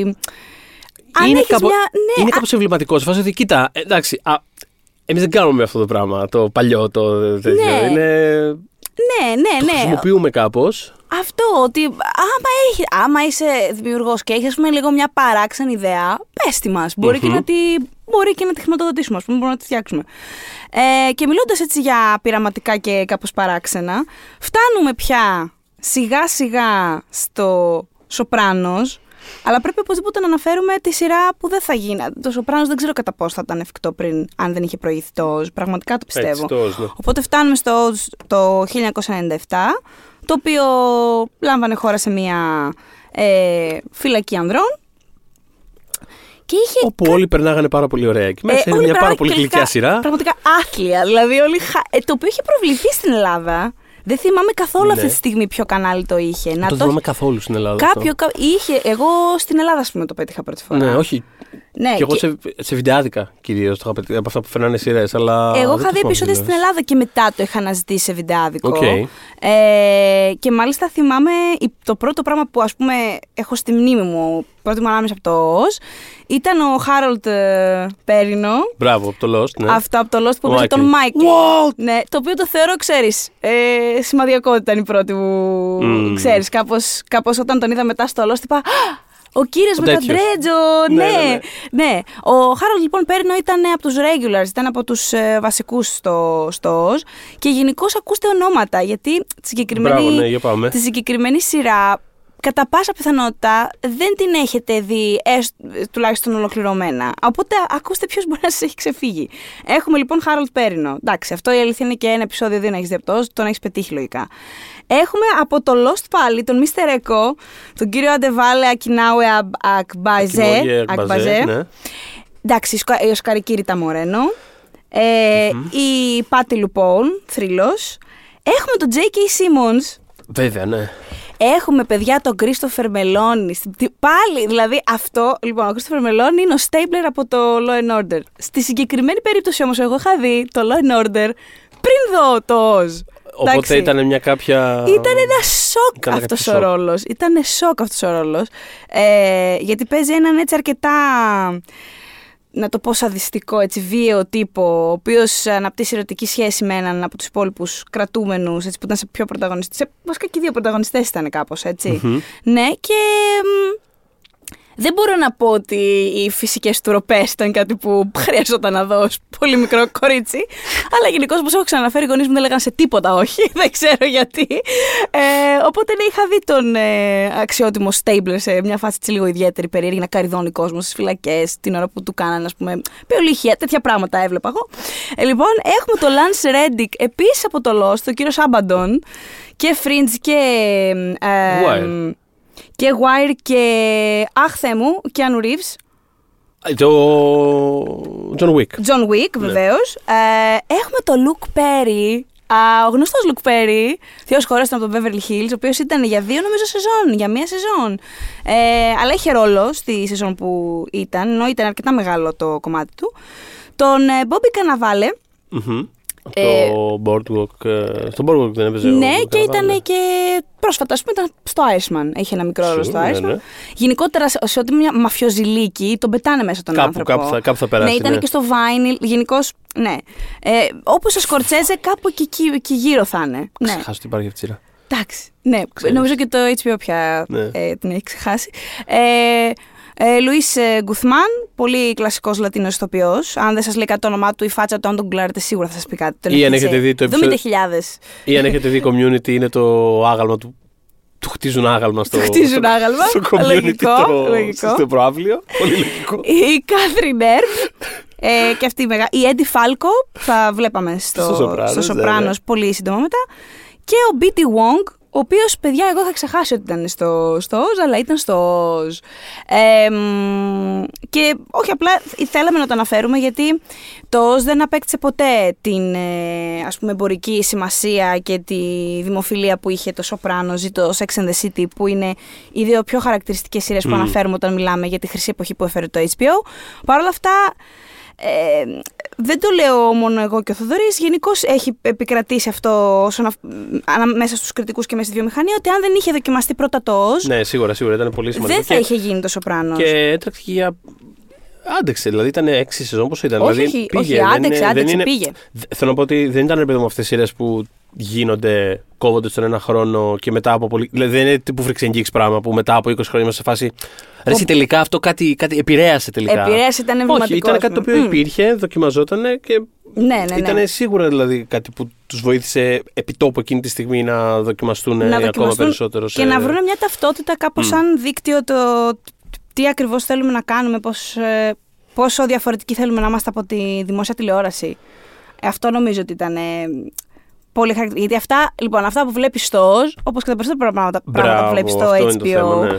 αλλά στο OZ πάρα πολύ, πάρα πολύ. Δηλαδή, εγώ τότε δεν, το, συ- δεν μπορούσα να το συγκρίνω με τίποτα άλλο που υπήρχε στην ελληνική δημόσια τηλεόραση από το εξωτερικό που μας ερχόταν. Ούτε στη- Ήταν τελώ, και στην τελείως Αμερικάνικη δεν υπήρχε Ναι, ναι, κάτι ναι. αντίστοιχο. Ήταν κάτι το οποίο. Αυτό, αυτό. Οτιδήποτε μας ερχόταν απ' έξω δεν έμοιαζε με το Oz, που επίσης ερχόταν απ' έξω. Αυτό δηλαδή. Ε, βίο, πολύ ομό, ε, πολύ σεξ, πολύ ψυχογράφημα. Πολύ διαφορετικό από ό,τι, από ό,τι βλέπαμε τότε. Στραγγαλισμοί. Στραγγελισμοί, εγώ τα περιέγραψα πιο πριν, έτσι. Όπως- Για τε- όπως- τε- τραύμα όπως ήταν μας αυτή η είπες, ναι. σκηνή. Μια τραυματική σκηνή ήταν αυτή για μένα, αλλά εντάξει, τι να κάνεις. Ε, Ήταν αυτό, εν πάση περιπτώσει, ότι επειδή δεν χρειαζόταν να υπόκειται στα στάνταρτ της ελεύθερης τέλος πάντων Ναι. ε, τηλεόρασης, μ, κάποια στιγμή συνειδητοποίησαν ότι. OK, okay, ξέρεις, εκτός από περίεργα concept, σαν αυτά που αναφέραμε πριν, ας πούμε, Dream On ή οτιδήποτε, μ. μπορούμε actually να κάνουμε πράγματα τα οποία κυριολεκτικά δεν μπορούν να τα δείξουν. Όχι, όχι, δεν μπορούν να τα δείξουν επειδή τώρα ποιος θα κάτσει να κάνει μια σειρά 35 επεισοδίων όπω είχαν τότε οι, οι Ναι, σεζόν ναι, των ναι. σειρών ε, πάνω σε ένα περίεργο concept. Όχι, κυριολεκτικά δεν μπορούν να δείξουν αυτό το πράγμα. Θα κάνουμε π- μόνο πράγματα τα οποία κυριολεκτικά δεν μπορούν να τα δείξουν. Ναι. Ε, το Oz δεν είναι πάρα πολύ χαρακτηριστικό τέτοιο παράδειγμα. Ε, δείτε το αν θέλετε. αν αντέχετε, μάλλον, θα το θέσω έτσι. Οπότε μετά το Oz, το 1998, φτάνουμε στο Sex and the City. Ε, θέλω να πω ένα. Το, το, το περίμενα αυτό το σημείο, γιατί θέλω να πω ένα μεγάλο δημόσιο συγγνώμη στη Μιράντα. Ε, Όχι, για πες, τι, ε, γιατί- από όλες μας θεωρώ ότι τη χρωστάμε ένα συγγνώμη. Όχι, πάντα την αγαπούσα τη Μιράντα. Γιατί; Αλλά, Όχι γιατί την αγαπούσες, γιατί και εμένα αγαπημένη μου ήταν, αλλά. ναι, γιατί όταν προβαλόταν το, το Sex and the City μέχρι, πώς να σου πω, αρκετά χρόνια μετά, δηλαδή μέχρι, μπορώ να πω, μ, μια περίοδο μέχρι και πριν την ταινία, ενδεχομένως την πρώτη, Αχα. ε, πάντα στις κατατάξεις μεταξύ των τεσσάρων γυναικών, Ναι, πάντα θα ήταν η τελευταία. Α- αλήθεια. Δεν την είχαμε εκτιμήσει τη Μιράντα όπως. Ναι, και ήταν λογικό άμα το σκεφτείς για ειδικά νεότερες γυναίκες ή κορίτσια που βλ- το βλέπανε. Κάπως η, η Σάρλοτ ήταν πάρα πολύ ρομαντική, οπότε απηχούσε πάρα πολύ στις πιο νεαρές ηλικίες, η λογική της Σάρλοτ. Ε, η Κάρι ήταν η αφηγήτρια, οπότε ε, υπάρχει η πιο σύγχρονη ανάγνωση της Κάρι που ξαφνικά όλος ο κόσμος τη μισεί, οκ. αλλά η Κάρι ήταν πάρα πολύ iconic. Η μόδα της, ο τρόπος που έγραφε, ήταν ναι. η καρδιά της σειράς μαζί με τη Νέα Υόρκη, η αλήθεια είναι αυτή. Και η Σαμάνθα από την άλλη ήταν τέρμα icon, δηλαδή Ε, ήθελες... εντάξει, η Σαμάνθα είναι η Σαμάνθα, Ναι, είναι η εντάξει. Σαμάνθα, ήθελες να μεγαλώντας να γίνεις Σαμάνθα με έναν τρόπο. Να είσαι τόσο απελευθερωμένη με αυτή Ναι, την ναι, ναι, έννοια. ναι, ναι. Να μην, σε, να μην σκαλώνεις σε τίποτα. Οπότε η Μιράντα που ήταν η πιο κοινική, πιο πραγματίστρια, αλλά ήταν και η πιο ξύπνια και από τις, και από τις τέσσερις, δηλαδή ακόμα και από τη Σαμάνθα, που ήταν πάρα πολύ απελευθερωμένη σεξουαλικά μεν, αλλά δεν είχε, μέχρι πολύ αργά μέσα στη σειρά δεν είχε πέρα από τις φίλες της και άλλο τύπου, πώς να το πω, άλλα κέντρα βάρους. Η Σαμάνθα. Η, η Σαμάνθα, ναι. Η, α- η- ξέρεις, ας πούμε, δεν ήταν τρομερό issue η δουλειά της. Δεν ήταν. Ναι, η αλήθεια Κατάλαβες, είναι, σου λέω, ήταν αυτό το θέμα, ρε παιδί μου, επειδή σε πα- και σε αυτή τη σειρά και γενικά είναι ένα θέμα. Πάντα σε, σε, Μμ. σε πάρα πολλές σειρές. Ε, είναι ο εύκολος τρόπος κάπως η, η δραματουργία ενός χαρακτήρα να περνά μόνο μέσα από την αισθηματική του και ερωτική ζωή. Μπράβο. Γι' αυτό και πάρα πολλές φορές βλέπουμε στην τηλεόραση π.χ. παντρεμένα ζευγάρια να χωρίζουν. ή να- δηλαδή, τίποτα- Μμ. δε- Σπάνια υπάρχει απλά μια σχέση η οποία απλά πηγαίνει. Έτσι. Τύπου Friday Night Lights. Μμμ, μμμ. Ε, Δεν επειδή- υπάρχει αυτό, είναι πολύ σπάνιο. Πάρα πολύ Να σπάνιο. γίνει. Είναι πάρα πολύ σπάνιο γιατί είναι εύκολη λύση, ρε παιδί μου. Είναι, δηλαδή, σειρέ, υπάρχει λόγος που ας πούμε, το Grey's Anatomy πηγαίνει για 20 χρόνια και μπορεί να πηγαίνει για άλλα 50. Γιατί είναι απλά σε φάση, OK, πέρα εκεί πέρα 20 όμορφους ανθρώπους μεταξύ τους και γράφει, γίνονται Θα πράγματα. γίνει η ξέρω εγώ. φασούλα. ναι. Οπότε, ε, επειδή περνάει πάντα από αυτό, επειδή ακριβώς η Σαμάνθα ήταν γραμμένη ως ότι αυτή δεν θα έχει, ας πούμε. Δεν θα μείνει ρε παιδί μου με έναν άνθρωπο, τουλάχιστον. Δεν ήταν το, το DNA τη αυτό. Ήταν σε φάση ότι εγώ, Έτσι. αγάπες μου, θα. Το γλεντάω. Φιλούρες. Έτσι, έτσι. Εγώ θα έτσι. ζήσω. Έτσι, τα φράγκα μου και. Η φασάρα μου. Και οι φίλες μου πάνω απ' όλα. Ε, δεν... θέλει, θέλει μια άλλη έγνοια, ρε παιδί μου, για να γράψεις ένα τέτοιο τύπου χαρακτήρα που δεν έχει, ας πούμε, αυτή- αυτό που είπες, μια άγκυρα συναισθηματική κάπως. Ναι, ναι, ναι, ναι, ναι. Θα μπορούσε να έχει άλλα πράγματα τα οποία θα έπρεπε, θα έπρεπε να τα έχει σαν χαρακτήρας. Συμφωνώ, όχι. Γενικώς το, το Sex and the City με μια φρέσκια ματιά προφανώς χωλαίνει σε, σε Μμ. πολλά σημεία. Αλλά το είπα αυτό για τη Μιράντα, γιατί η Μιράντα νομίζω είναι πολύ πιο κοντά στην, ε, στη σημερινή ας πούμε φεμινιστική ματιά που έχουμε ή προσπαθούμε να έχουμε Ναι, σε ένα σίγουρα. σημαντικό βαθμό, έτσι. Γιατί και η Μιράντα όπως και όλες εκείνες οι σειρές και όπως και όλοι μας είμαστε προϊόντα της εποχής μας. Οπότε προφανώς και σε όλα τα storylines της Miranda, σε κάποια storylines της Miranda θα βρούμε προβλήματα, σε διαλόγους της Miranda θα βρούμε προβλήματα, αλλά γενικά έχει ξεπληθεί πάρα πολύ το Μιραντάκι, πάρα πολύ χαίρομαι. Και μάλιστα υπάρχει και ένα ε, βιβλίο τύπου ε, γίνε περισσότερο We should all be Mirandas ας πούμε. Μμμ. Είχε τυπωθεί και μπλουζάκι, το οποίο είναι sold out δυστυχώς ή το είχαν ζητήσει. ε, ναι, οπότε πλέον έχουν, έχει, αλλάξει, έχει αλλάξει λίγο. Επίσης, η Cynthia Nixon θα ψήφιζα. Συγγνώμη, να το, το πω και αυτό επίσης. Εννοείται. Είναι πολιτεύτρια. Ναι, ναι, Ε, όχι, και εγώ θα την ψήφιζα. Και θέλω να το, και το, το, τονίζω επειδή είναι πάρα πολύ. Είναι πολύ συχνό ρε παιδί μου να λέμε τύπου καλά, εγώ ψήφιζα. Ξέρετε, αυτό που λέμε μεταξύ στο και στο βαργό μια φορά σε φάση ότι εγώ θα ψήφιζα Ριάννα Γκράντε για πρόεδρο. Δηλαδή, τύπου Ναι, ναι, ή τον ναι. Kanye West. Οτιδήποτε κατά κύριο Για ρε παιδί μου. πρόεδρο. Είναι, ναι. Η Cynthia Nixon είναι actually Ναι, πολιτικός. Δηλαδή και έχει το έχει όντως πάρει όντως πλατφόρμα. σοβαρά. Το Ναι. έχει πάρει όντως σοβαρά. Απλά παρένθεση σε αυτό. Και το οποίο είναι πολύ συνεπές, ρε παιδί μου, ότι, Μμ. ότι, αυ- ότι, ότι αυτή θα γινόταν. Ε, Ναι, ας πούμε αυτή που, είχε, που έχει κοινωνικές και πιο πολιτικές ε, κατευθύνσεις. Αλλά θέλω να πω ότι εμένα η Μιράντα πάντα μου άρεσε πάρα πολύ. Μμ. Και το πρώτο πράγμα που φέρνω στο μυαλό μου είναι ο γάμος της, που είναι το πιο όμορφο πράγμα που είχα δει στη σειρά. Μμ.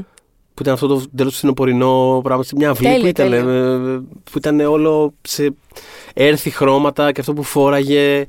Μου φάση εντάξει, ξέρεις κάτι. Προφανώς. Ναι. Προφανώς με αυτή είναι. Δηλαδή, Φο- Αυτό ναι, ναι, ναι. Προφανώς, ναι, Όχι, ναι. είναι και εμένα επισήμω η αγαπημένη μου πια. Το ξέρω στα, στα 32 μου έχω αποφασίσει ότι είναι η Μμ. Μιράντα. Τώρα δεν ξέρω γιατί κατά καιρούς πάντα άλλαζα, αλλά νομίζω ότι η Μιράντα πια είναι πολλά χρόνια. Δεν τη Μμ. βλέπω να μετακινείται. Δηλαδή, όταν ήμουν μικρή, μου άρεσε πολύ Κάρι. Μετά έλεγα. εντάξει, «Αχ, όμως, λογικό σαν- είναι, μωρέ. Ναι, ναι, ναι, ναι. Τώρα εντάξει, σου λέω ότι τη, τη, η Κάρι κράζεται ανά τακτά χρονικά διαστήματα online και σε αρθρογραφία, ας πούμε. Ναι, ναι. Αλλά εντάξει, εκτιμάμε. Ε, εννοείται. Το Sex and the City να πούμε ότι στις 6 σεζόν του ε, είχε 54 υποψηφιότητες Emmy συνολικά. Είχε πάρει ε, 7 από αυτές, Χα. συμπεριλαμβανομένης και εκείνης της καλύτερης κομμωδίας. Το, δίχε- α, αυτό θυμάμαι καλά γίνει το 2004. Το είχες Ακριβώς, έφυγε. το 2004. Για το 2004, αν θυμάμαι καλά, κέρδισε και το Σοπράνο το Ναι. αντίστοιχο βραβείο. Δηλαδή ήταν, ήταν η χρονιά που ρε παιδί μου, κάπως αυτά αργούν να γίνουν. Δηλαδή σήμερα συζητώντας το, είμαστε τόσο σε φάση δεδομένο ότι εντάξει, okay, το Σοπράνο και το Sex and the City, αυτές ήταν θα δύο σειρές πέρανε. τότε. Μπράβο. Όχι, ο- δεν είναι απλά ότι θα παίρνανε, ότι, είναι ότι προφανώς δεν υπήρχαν άλλες σειρές τότε. Δηλαδή κάπως ότι. αυ- προφανώς αυτές είναι οι σειρές. Και άμα δεις πόσα χρόνια έκαναν για να πάρουν. Είναι, Έτσι, είναι, έτσι. είναι αυτή η αντίσταση, επειδή μου φυσική ζωή. Δηλαδή, άμα δεις τις σειρές που μπορεί να κερδίσαν το 2001, ξέρω εγώ τώρα τα αντίστοιχα βραβεία. είναι πλε- Εντάξει, δράμα ήταν η δυτική πτέρυγα, οπότε δεν μπορώ να πω κάτι γι' αυτό. Αλλά θέλω να πω ότι Ναι. Κέρδιζε συνέχεια η δυτική πτέρυγα μέχρι κάποια στιγμή να πούνε Ξέρεις κάτι, και αυτό το σοπράνο καλό είναι τελικά. ίσως να του δίναμε για του κάτι. Ε, το οποίο Πήρε, είναι, ας πούμε. είναι σύνδρομο των Emmys και μέχρι σήμερα. Έτσι. Στα πάντα, ρε παιδί μου, ναι. Δηλαδή είναι, Ναι. παίρνει πολύ καιρό. Δηλαδή θυμάμαι πόσο ζήτημα ήταν το αν θα κερδίσεις ας πούμε, το μεγάλο βραβείο κάποια σειρά από streaming ε, πλατφόρμα. Βέβαια. Φασί, Χριστέ μου, λέω, τι συνέβη και αυτό. Ε, ναι, εντάξει, προφανώς Ναι, συνέβη. Να προφανώς μην είναι σε συνέβη, σειρέ που ρε γυρίζονται είναι streaming. Αυτό, οπότε αυτό. αντίστοιχα. Και αυτό ήταν μια αντίστοιχη περίπτωση. Υπήρχε μεγάλη αντίσταση μέχρι. Γι' αυτό το τονίζω. Είναι 5 και 6 χρόνια αντίστοιχα μετά την Ναι. πρεμιέρα της κάθε μία σειράς μέχρι να κερδίσουν τα, τα μεγάλα βραβεία. Ε, και την ίδια χρονιά Μμ. πήρε, εκτός από την καλύτερη κομμωδία, πήρε καλύτερο πρώτο γυναικείο η Σάρα Τζέσικα Πάρκερ και καλύτερο β' γυναικείο η φίλη μας η Σίνθια Νίξον. Ε, ε, Επίσης, θέλω να αναφέρω, επειδή το είπες τώρα αυτό σχετικά με τα βραβεία και τα Emmys και το κατά πόσο προσαρμόζονταν κτλ. Να αναφέρουμε ότι το HBO, και μου έκανε εντύπωση γιατί αυτό όντως δεν το γνώριζα, το βρήκα τώρα προετοιμάζοντας το podcast, ότι ε, έχει υπάρξει υποψήφιο για τουλάχιστον μία κατηγορία και Αχα. στα Emmy και στις χρυσές σφαίρες Από το το 1988. 88. Ε, εντάξει, δηλαδή. μπρα- Καλά, και το, Ναι. το ρεκόρ του στο μεγαλύτερο είναι και πρόσφατο. Πρόσφατο, Ήταν είχε το 130, πόσες, 137-2019. Εντάξει, έχει να ευχαριστεί κύριος τον Game of Thrones γι' αυτό. Όχι Είχε, μόνο. όχι, ρε, φυσικά, είχε και αλλά το. Καλά, ναι, σίγουρα. Θέλω να πω αλλά... ότι εντάξει, τα τελευταία χρόνια το Game of Thrones πήγαινε με 30 ψηφιότητε. Σίγουρα, σίγουρα, αλλά του είχε κάτσει γιατί είχε μια χρονιά που είχε. Αυτή ήταν η χρονιά που είχε και το Τσέρνομπιλ. Και, Και το Τσέρνομπιλ Δηλαδή είχε. Ήταν, είχε, ήταν μια χρονιά, ρε παιδί μου, που είχε σε κάθε πεδίο. Δηλαδή είχε κομμωδία, δράμα και μίνι σειρά. Είχε σειρές οι οποίες ήταν υποψήφιες στα πάντα, μέχρι Είχαμε και τα πόμολα. σχετικό επεισόδιο στο podcast για τα Emmys του 2019. Επειδή δεν ξέρουμε αν θα δούμε φέτος Emmys, μπορείτε να τρέξετε εκεί. Ε, οπότε, εντάξει, το, το Sex and the City ήταν βασισμένο στην, ε, στη, στη στήλη της Candace Bushnell. Μμμ. Πραγματική, ας, η, η, η Κάρη είναι actual άνθρωπος. Ναι. Ε, και τότε ο, ο Darren Star που είναι ο, ε, είχε ανακαταστεί και με Beverly Hills και με Melrose Place, είναι τέλος πάντων μεγάλος παραγωγός Ναι, ναι, και ναι. δημιουργός, τηλεοπτικός, ε, ήθελε να ασχοληθεί με αυτό ε, και ε, εί- είχε, είχε αγοράσει τα δικαιώματα για 50 χιλιάρικα, το οποίο ακούγεται πάρα πολύ λίγο και θεωρείται και τότε λίγο, ειδικά για, το, για αυτό που έγινε ας πούμε, το, το Sex and the City, πώς γιγαντώθηκε. Ε, και πήγε στο HBO και σκεφτόταν μάλιστα ότι δεν υπήρχε περίπτωση αυτό το πράγμα να το αγοράσει τηλεοπτικό δίκτυο. Οπότε δεν ασχολήθηκε καν, δεν πήγε καθόλου στα δημόσια κανάλια. Καθόλου.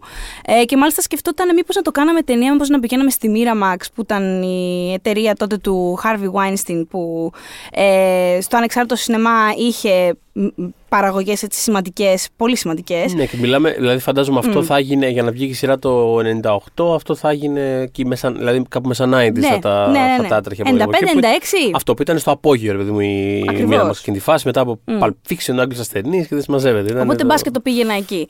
Αλλά επειδή είχε ήδη αρχίσει να κινείται η φάση με το HBO και να καταλαβαίνει ότι αυτοί δίνουν πράσινο φως σε πράγματα γενικά. Μήπως να πάω Ναι. μέχρι εκεί.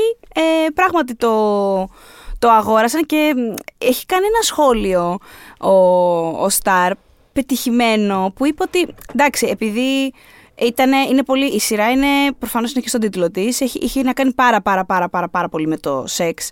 Θεωρεί εκείνος. Και την πόλη. Και την πόλη. την πόλη. ναι. Όχι ότι κάπως είχε προετοιμαστεί λίγο το έδαφος για μια τέτοια σειρά, Ναι. τουλάχιστον όσον αφορά το αμερικανικό κοινό, ε, γιατί είχε συμπίψει με το σκάδαλο Λιουίνσκι Κλίντον.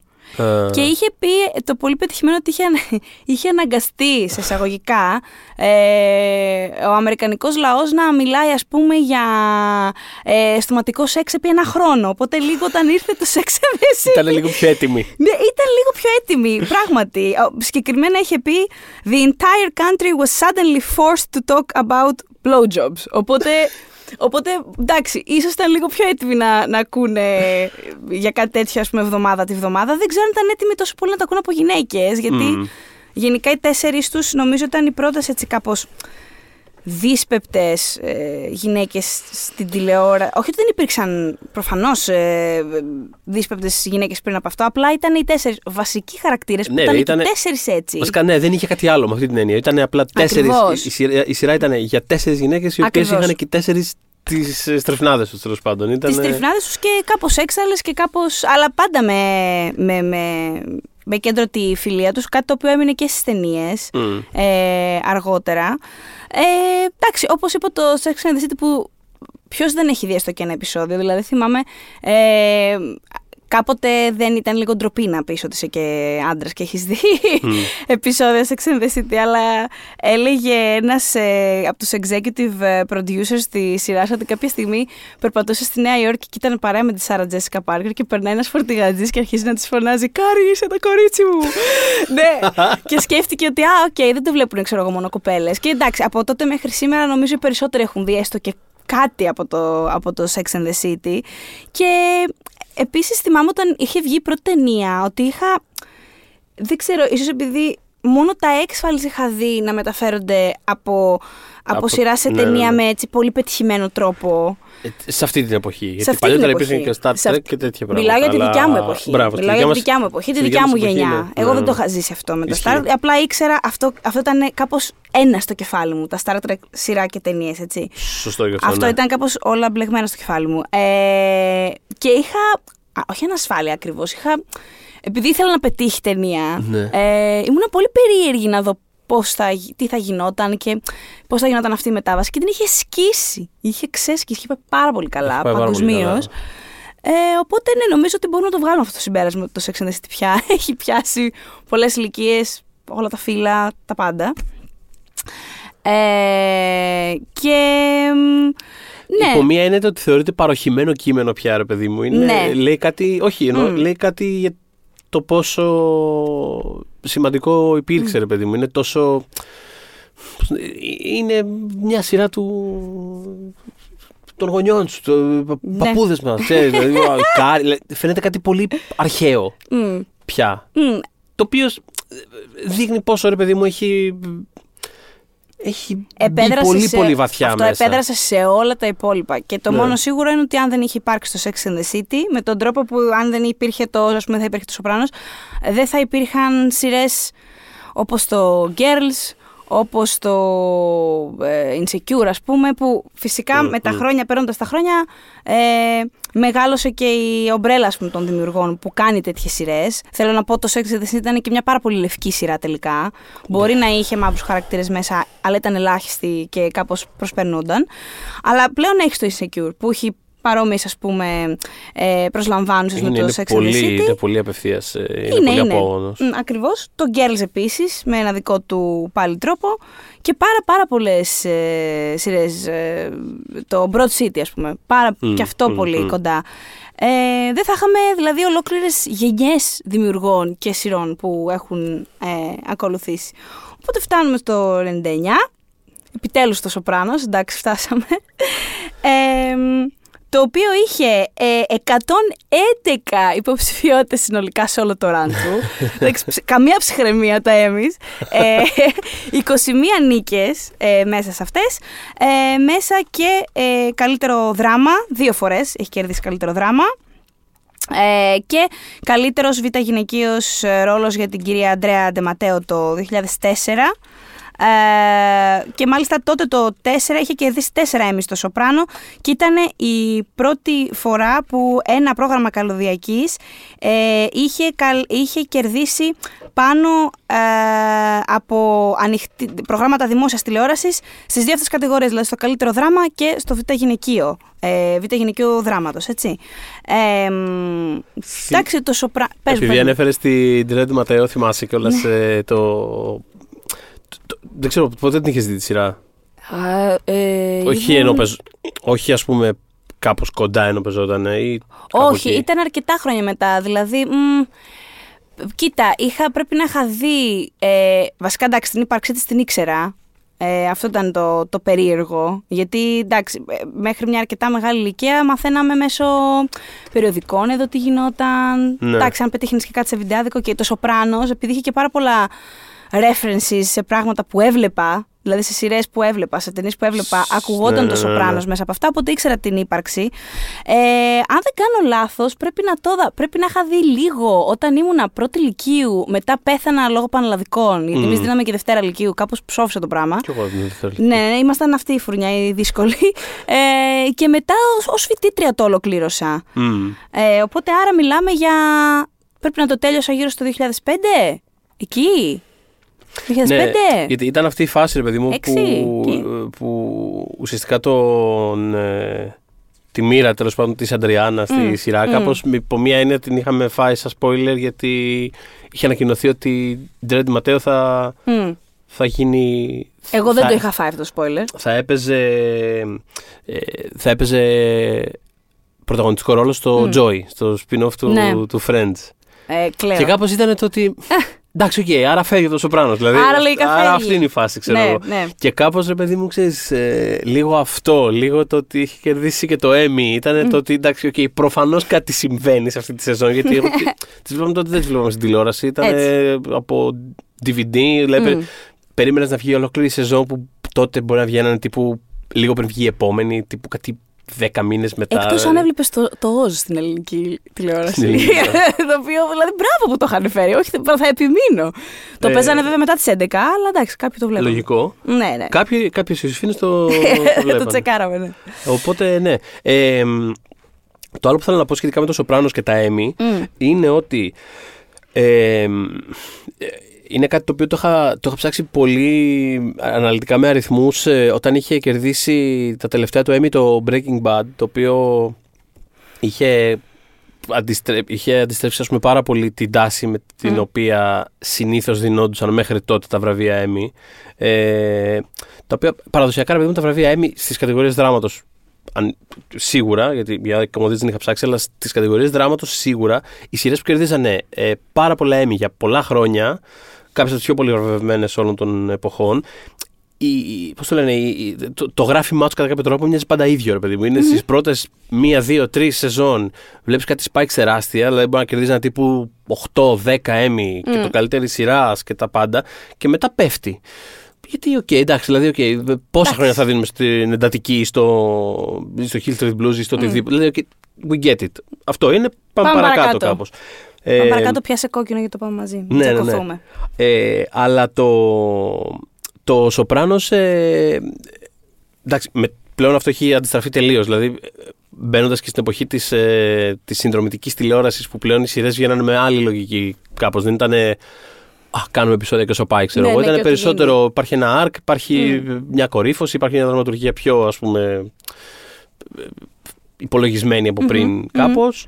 Οπότε ξέρεις, υπάρχει αυτό το effect του όσο προχωράει η σειρά γίνεται και πιο ενδιαφέρουσα. Ενώ παλιότερα ήταν το βλέπω μέχρι να βαρεθώ. Με- μετά σταδιακά άρχισε- από Σοπράνο και μετά άρχισε να γίνει περισσότερο. Όσο φτάνει προς το τέλος, γίνεται πιο συναρπαστικό και πιο έντονο και πιο καθηλωτικό. Και αυτό φαίνεται. Και, στο- και το Breaking Bad πήρε περισσότερα βραβεία προς το τέλος από την αρχή. Ναι, και το ναι. Game of Thrones. Και αυτό κάπως. Κάποια στιγμή ανακάλυψαν το Americans.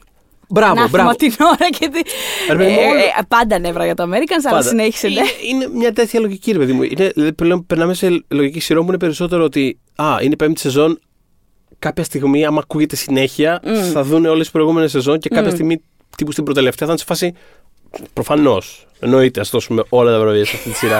Α πάρει Και το- όλα τα βραβεία. Το Σοπράνος κάπως ήταν μια σειρά που το είχε, που το είχε φέρει λίγο πρώτη φορά στα ίσα κάπως αυτό το, το γράφημα. Δηλαδή, ε, βλέπω εδώ πέρα ότι την πρώτη, στην πρώτη σεζόν κέρδισε τέσσερα βραβεία, στην τρίτη κέρδισε τέσσερα, στην τέταρτη κέρδισε τέσσερα, στην πέμπτη κέρδισε πρώτη φορά το καλύτερη σειράς. Δηλαδή, είναι η πρώτη, πρώτη από αυτές τις πολύ βραβευμένες σειρές που κερδίζουν πρώτη φορά το, το Emmy καλύτερη σειράς μετά το μέσο του, του run τους. Ναι, ναι, ναι. Ε, αυτό. Και, ε, δηλαδή, ακόμα και σε αυτό το, Το πλαίσιο κάτι έκανε διαφορετικό. ναι, ναι, Έφερε ναι. κάτι διαφορετικό. Ναι, ναι, ναι, ναι.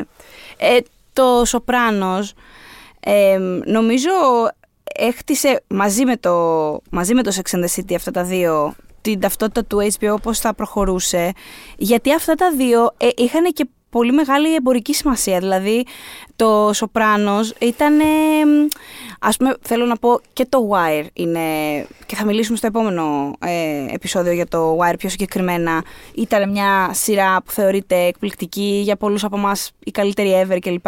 Ε, Παρ' όλα αυτά δεν ήταν ούτε μια εύκολη σειρά, ούτε μια σειρά που έσκησε ποτέ σε νούμερα. Δεν ήταν ποτέ ή- εμπορική σειρά. Δεν Ακριβώς. ήταν, βασικά είναι μια σειρά η οποία παρότι στη, στην συλλογική συνείδηση έχει μείνει ως αυτό που λες. Είναι ίσως η προφανής απάντηση στο ποια είναι η καλύτερη σειρά όλων των Ναι. εποχών. Μμ.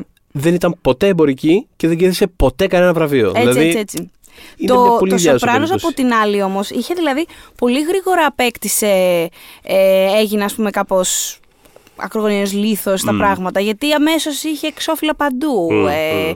ε, Vanity Fair, ε, Rolling Stone, Entertainment Weekly, New Yorker, ε, συνεντεύξεις παντού, τους καλούσαν σε εκπομπές δηλαδή με το που έσκασε το Σοπράνο πολύ, Σοπράνο, συγγνώμη, πολύ γρήγορα μετά ε, άρχισε να γίνεται. Και, και αυτό που περιέγραψα πριν, ότι ήξερα την ύπαρξή του γιατί μιλούσαν άλλες σειρές και ταινίες για το Σοπράνο. Απλά μέσα Μμμ. εν τη ρήμη του λόγου των χαρακτήρων, όχι τίποτα, τίποτα άλλο. Ε, λέει πολλά για μια σειρά που ήταν τότε φρέσκια στην καλωδιακή. Δεν ήταν το Beverly Hills όντως που αναφέ- ναι. αναφέραμε πριν τον Darren Star. Το θυμάμαι σε, σε βιντεάδικα να το πρώτο πετυχαίνω και μάλιστα όχι. Επειδή έχουμε αναφέρει κατά καιρούς, παιδί μου, κάτι βιντεάδικα που ήταν κάπως λίγο. το είχαν σαν specialty. Ότι Μμ. τύπου πας εκεί πέρα επειδή, θα, επειδή φέρνει τις σειρές. Τώρα μιλάω και για πιο βιντεάδικα τύπου. Σε ένα, Πιο σε ένα- mainstream, σε ένα πιο βίντεο normal. Blu, ρε παιδί μου. στη- Ναι, ναι, ναι. Κάπου στο παλαιοφάλο. Μμ. Δηλαδή, ε, που είχε ταινίες, ταινίες, ταινίες. Και κάπου βλέπω αυτό. Δηλαδή, έβλεπα, Μμ. φαντάζομαι πόσο huge ήταν, ρε παιδί μου, που ήταν σε φάση, «Οκ, θα φέρουμε για αυτό να κάνουμε. και ήταν απλά. Το παιδά να φέρουμε και αυτό τι να κάνουμε. ήταν, μια σειρά, ήταν μια σειρά που είχε όλα αυτά τα εξώφυλλα. Και Ναι. έλεγε Σοπράνο, Σοπράνο, Σοπράνο. Και το, κι- δηλαδή, θυμάμαι το κοιτάω και να λέω. Τι βαρετή μπουρδα παίζει αυτό. Δηλαδή, τι μα νοιάζουν οι Σοπράνο και γιατί είναι τόσο αυτά τα, βι- τα DVD, ας πούμε. Και εκεί πρόσεχε το, το, το, εκεί πρόσεχε το Άρη ήταν όπλο, το οποίο actually ήταν κομμάτι του. Ε, το, το είχαν κάνει επίτηδες για αυτό το λόγο, ρε παιδί μου, για να μην το, συγχ- για να μην το συγχαίει ο κόσμος. ναι, ναι, ναι, ναι. Και το, θυμάμαι να το διαβάζω αυτό το τρίβια κάποια χρόνια μετά και να λέω. Όποιος την έκανε αυτή τη σκέψη, μπράβο του, γιατί Μμ. τουλάχιστον σε μένα έτσι λειτουργήσε. Δηλαδή, Ναι. μου φαίνεται κάτι πάρα πολύ βαρετό. Γιατί είναι τόσα DVD σειρά και λένε Σοπράνο. Δηλαδή, τι μπορεί να είναι αυτό το πράγμα. Ε, και μόλις είδα το, το, το όπλο, λέω. Α, κάτι άλλο είναι αυτό το πράγμα. Και, και τον νίκησα, ας πούμε, και. Ναι, και ε, κόλλησες. και, και εννοείται κόλλησα. Δηλαδή, δεν- μέχρι να βγουν τα επόμενα μπορεί να ξανάβλεπα τα, τα παλιά. Γιατί είναι πραγματικά φανταστικό. Αυτή, ας πούμε, είναι μια αγέραστη σειρά. Είναι απίστευτο. Το, το Σοπράνο είναι μια σειρά την οποία συνεχίζουν να την πρωτοβλέπουν άνθρωποι ακόμα και σήμερα. Το οποίο είναι φοβερό. Ναι. Και νομίζω ότι αν προβαλόταν σήμερα, έχω την αίσθηση ότι θα έχει ακριβώς την ίδια επιτυχία. Ακριβώς την ίδια Ακριβώς επιτυχία. την Πιστεύω. Είναι επιτυχία. φοβερό αυτό το πράγμα. Ναι, δηλαδή, ας πούμε, αν, ήταν, αν παίζονταν παράλληλα με το Breaking Bad, θα είχαν την ίδια, Α. τι- το ίδιο γκέλ στον κόσμο. Ναι, το, ναι, ναι. Σίγουρα, σίγουρα. Ε, τώρα, ο David Chase, που είναι ο, ο δημιουργός, Μμμ. ε, μ, είχε μία... Ε, τέλος πάντων, είχε μια πρόταση από το Fox. Μμμ. Ε, θα ήθελες να κάνεις τον ονόσο για την τηλεόραση; Του το είχαν θέσει έτσι. Ναι. Και τους είπε, Όχι, ρε παιδιά, το έχει γίνει. Ξέρω εγώ. Υπάρχει ο ονό. Ξέρω εγώ. Τι να κάνω τον ονό για την τηλεόραση. ναι.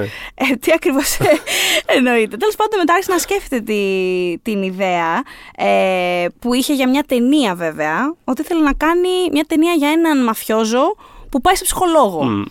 Εμ, οπότε τους την είπε, την ανέφερε στο Fox, κάπως ανταποκρίθηκαν, ε, την αγόρασαν, αλλά είχε, αυτός, είχε την αίσθηση ότι δεν θα προχωρούσαν με τη, με τη, με τη σειρά. Είχαν αγοράσει ας πούμε, το pilot script, το σενάριο, αλλά εντάξει, ε, αισθανόταν ότι δεν θα γίνει. Παρά ήταν κάπου τώρα, τι πάει ο άλλος σε ψυχολόγο και ακούσουμε τα. Εμείς θέλουμε τώρα πιου-πιου κάπως. Ναι, ναι, ναι, ναι. Ε, Το οποίο είναι κάτι το οποίο είναι μια ας πούμε, δυναμική που παραχωρούνταν συνέχεια στη διάρκεια της σειράς, ρε παιδί μου. Το τι, περι, το, το τι περιμένει το θεωρητικό κοινό από Ναι. μια τέτοια σειρά και το τι θέλει αυτός να κάνει. Δηλαδή Μμ. αυτή η ένταση υπήρχε μέχρι και το τέλος. Ισχύει. ισχύει. Ε, μέχρι και το τέλος, γι' αυτό και υπάρχουν ακόμα τόσε αντιδράσεις και συζητήσεις για το φινάλ, το οποίο είναι ένα πράγμα ξεκάθαρα φτιαγμένο ναι, ναι, ναι. για να παίξει ας πούμε, και με το κοινό και με τις προσδοκίες του. Υπάρχουν σκηνές μερικά από τα τελευταία επεισόδια που είναι φτιαγμένες καθαρά σαν. Ε, ε, βάζει χαρακτήρες να αντιδρούν σαν να είναι το κοινό, ρε παιδί μου. Δηλαδή είναι, είναι, έχει απόλυτη αίσθηση ο Chase ναι.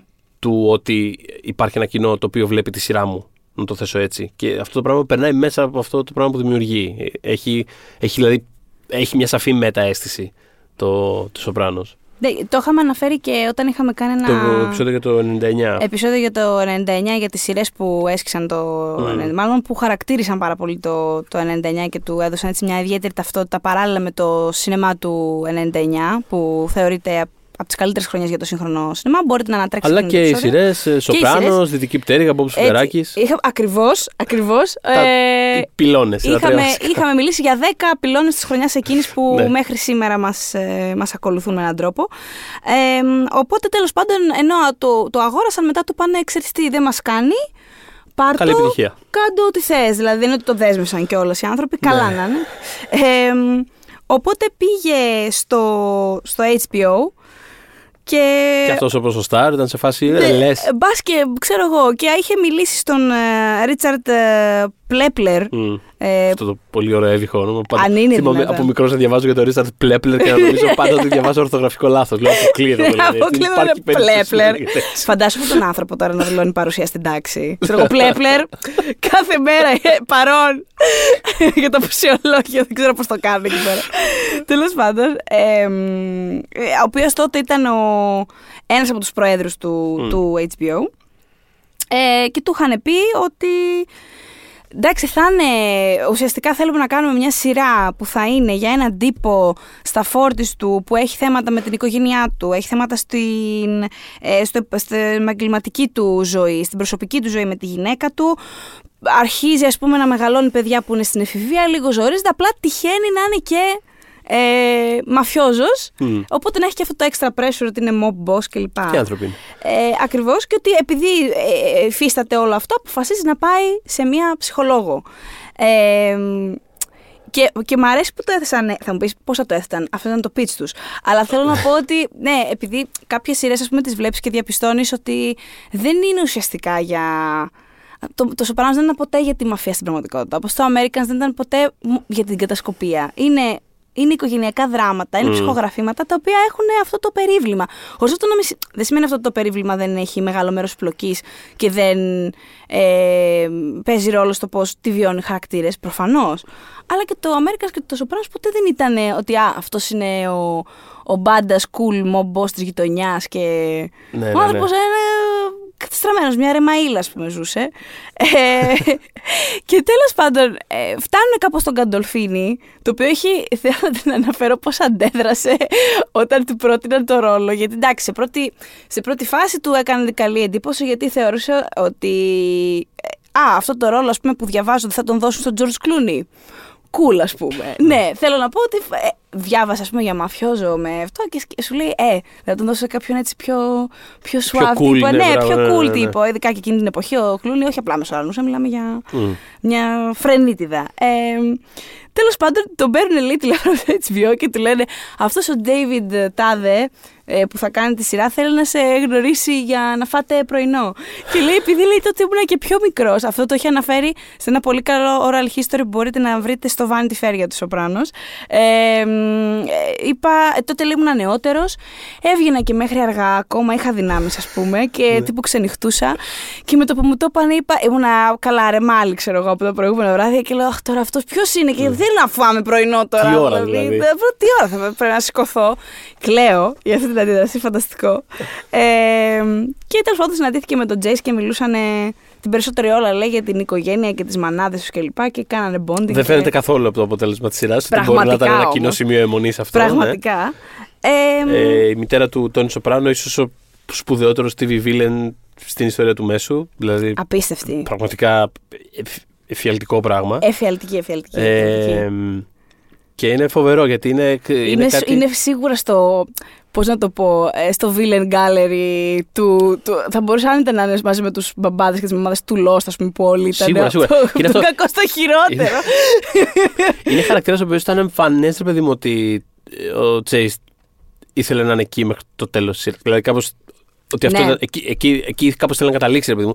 Αλλά όταν πέθανε η Νάντι Μαρσάν, δεν, ε, δεν, ε, αυτό δεν έβγαλε τη σειρά εκτός τροχιάς. Δηλαδή, κάπως η Λίβια στο πράγμα συνέχισε να υπάρχει σαν φάντασμα συνέχεια μέσα στο κεφάλι του Τόνι. Ε... Και γνώριζαν εξ αρχής του μεταξύ ότι έπασε από Ε, αλλά του, του είχε, παρακαλέ...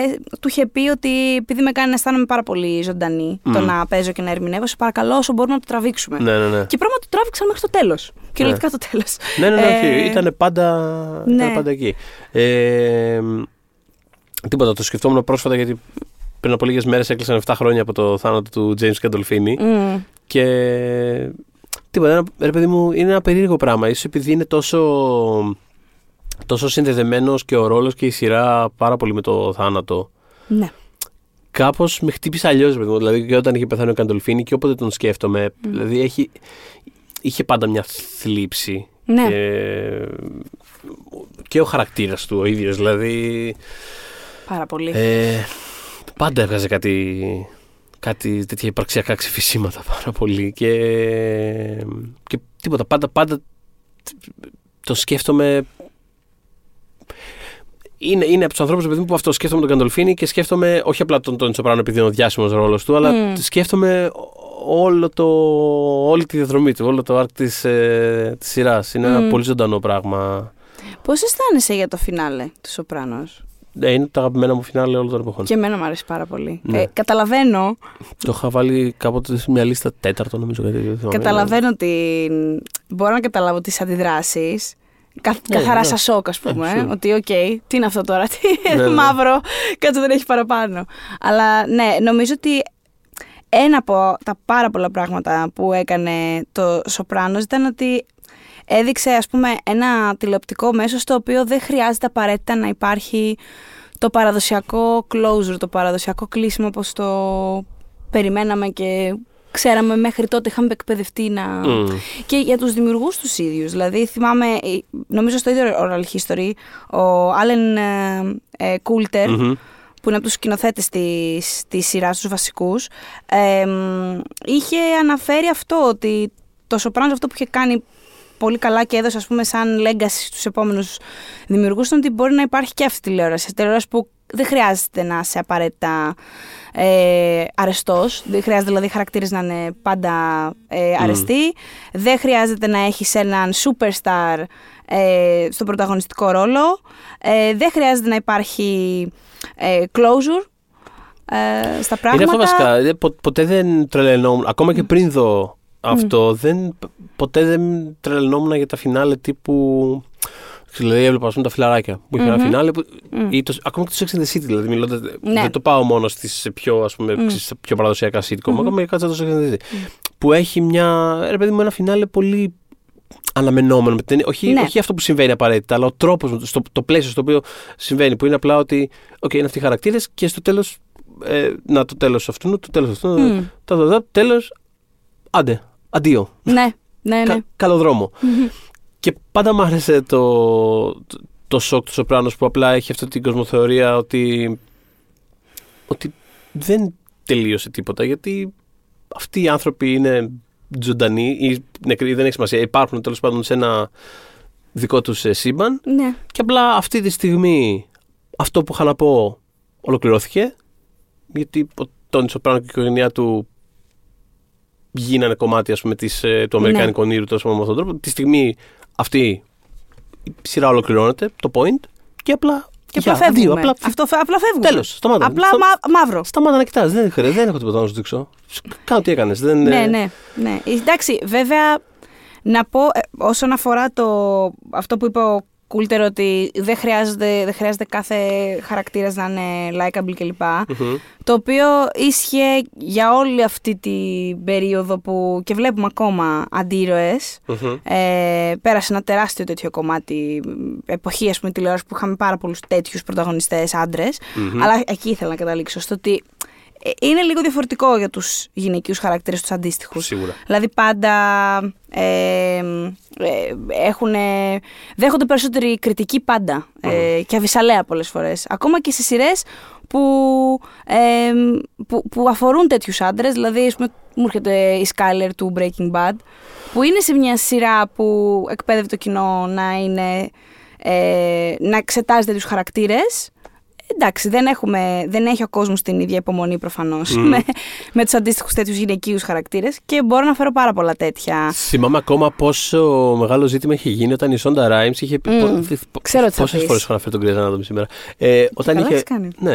Ε, ε, επειδή εντάξει, η, η Meredith Grey ήταν πάντα ρε παιδί μου ένας χαρακτήρας ε, που με έναν περίεργο τρόπο ήταν εξή. Όσο ο απόγονος μπορεί να ήταν ε, ξέρεις, μιας γυναίκας από το Sex and the City, ξέρω εγώ, ήταν και του, και του Τόνι Σοπράνο επίσης. Δηλαδή, Ναι, ναι, ναι. Και η Σόντα Ράιμς το έκανε claim αυτό το πράγμα. Είπε ότι δεν καταλαβαίνω. Ναι, κάνει κακές επιλογές επειδή είναι άνθρωπος και όταν της κάνει τον Σοπράνο, γιατί μας αρέσει. Δηλαδή θέλω να πω ότι είχαν πέσει τη φάνε του. Δηλαδή είχε γίνει τεράστιο ζήτημα. Έτσι, Τι- έτσι, τι- έτσι. τι κοτσάνα είπε και είναι δυνατόν τώρα να συγκρίνεις και.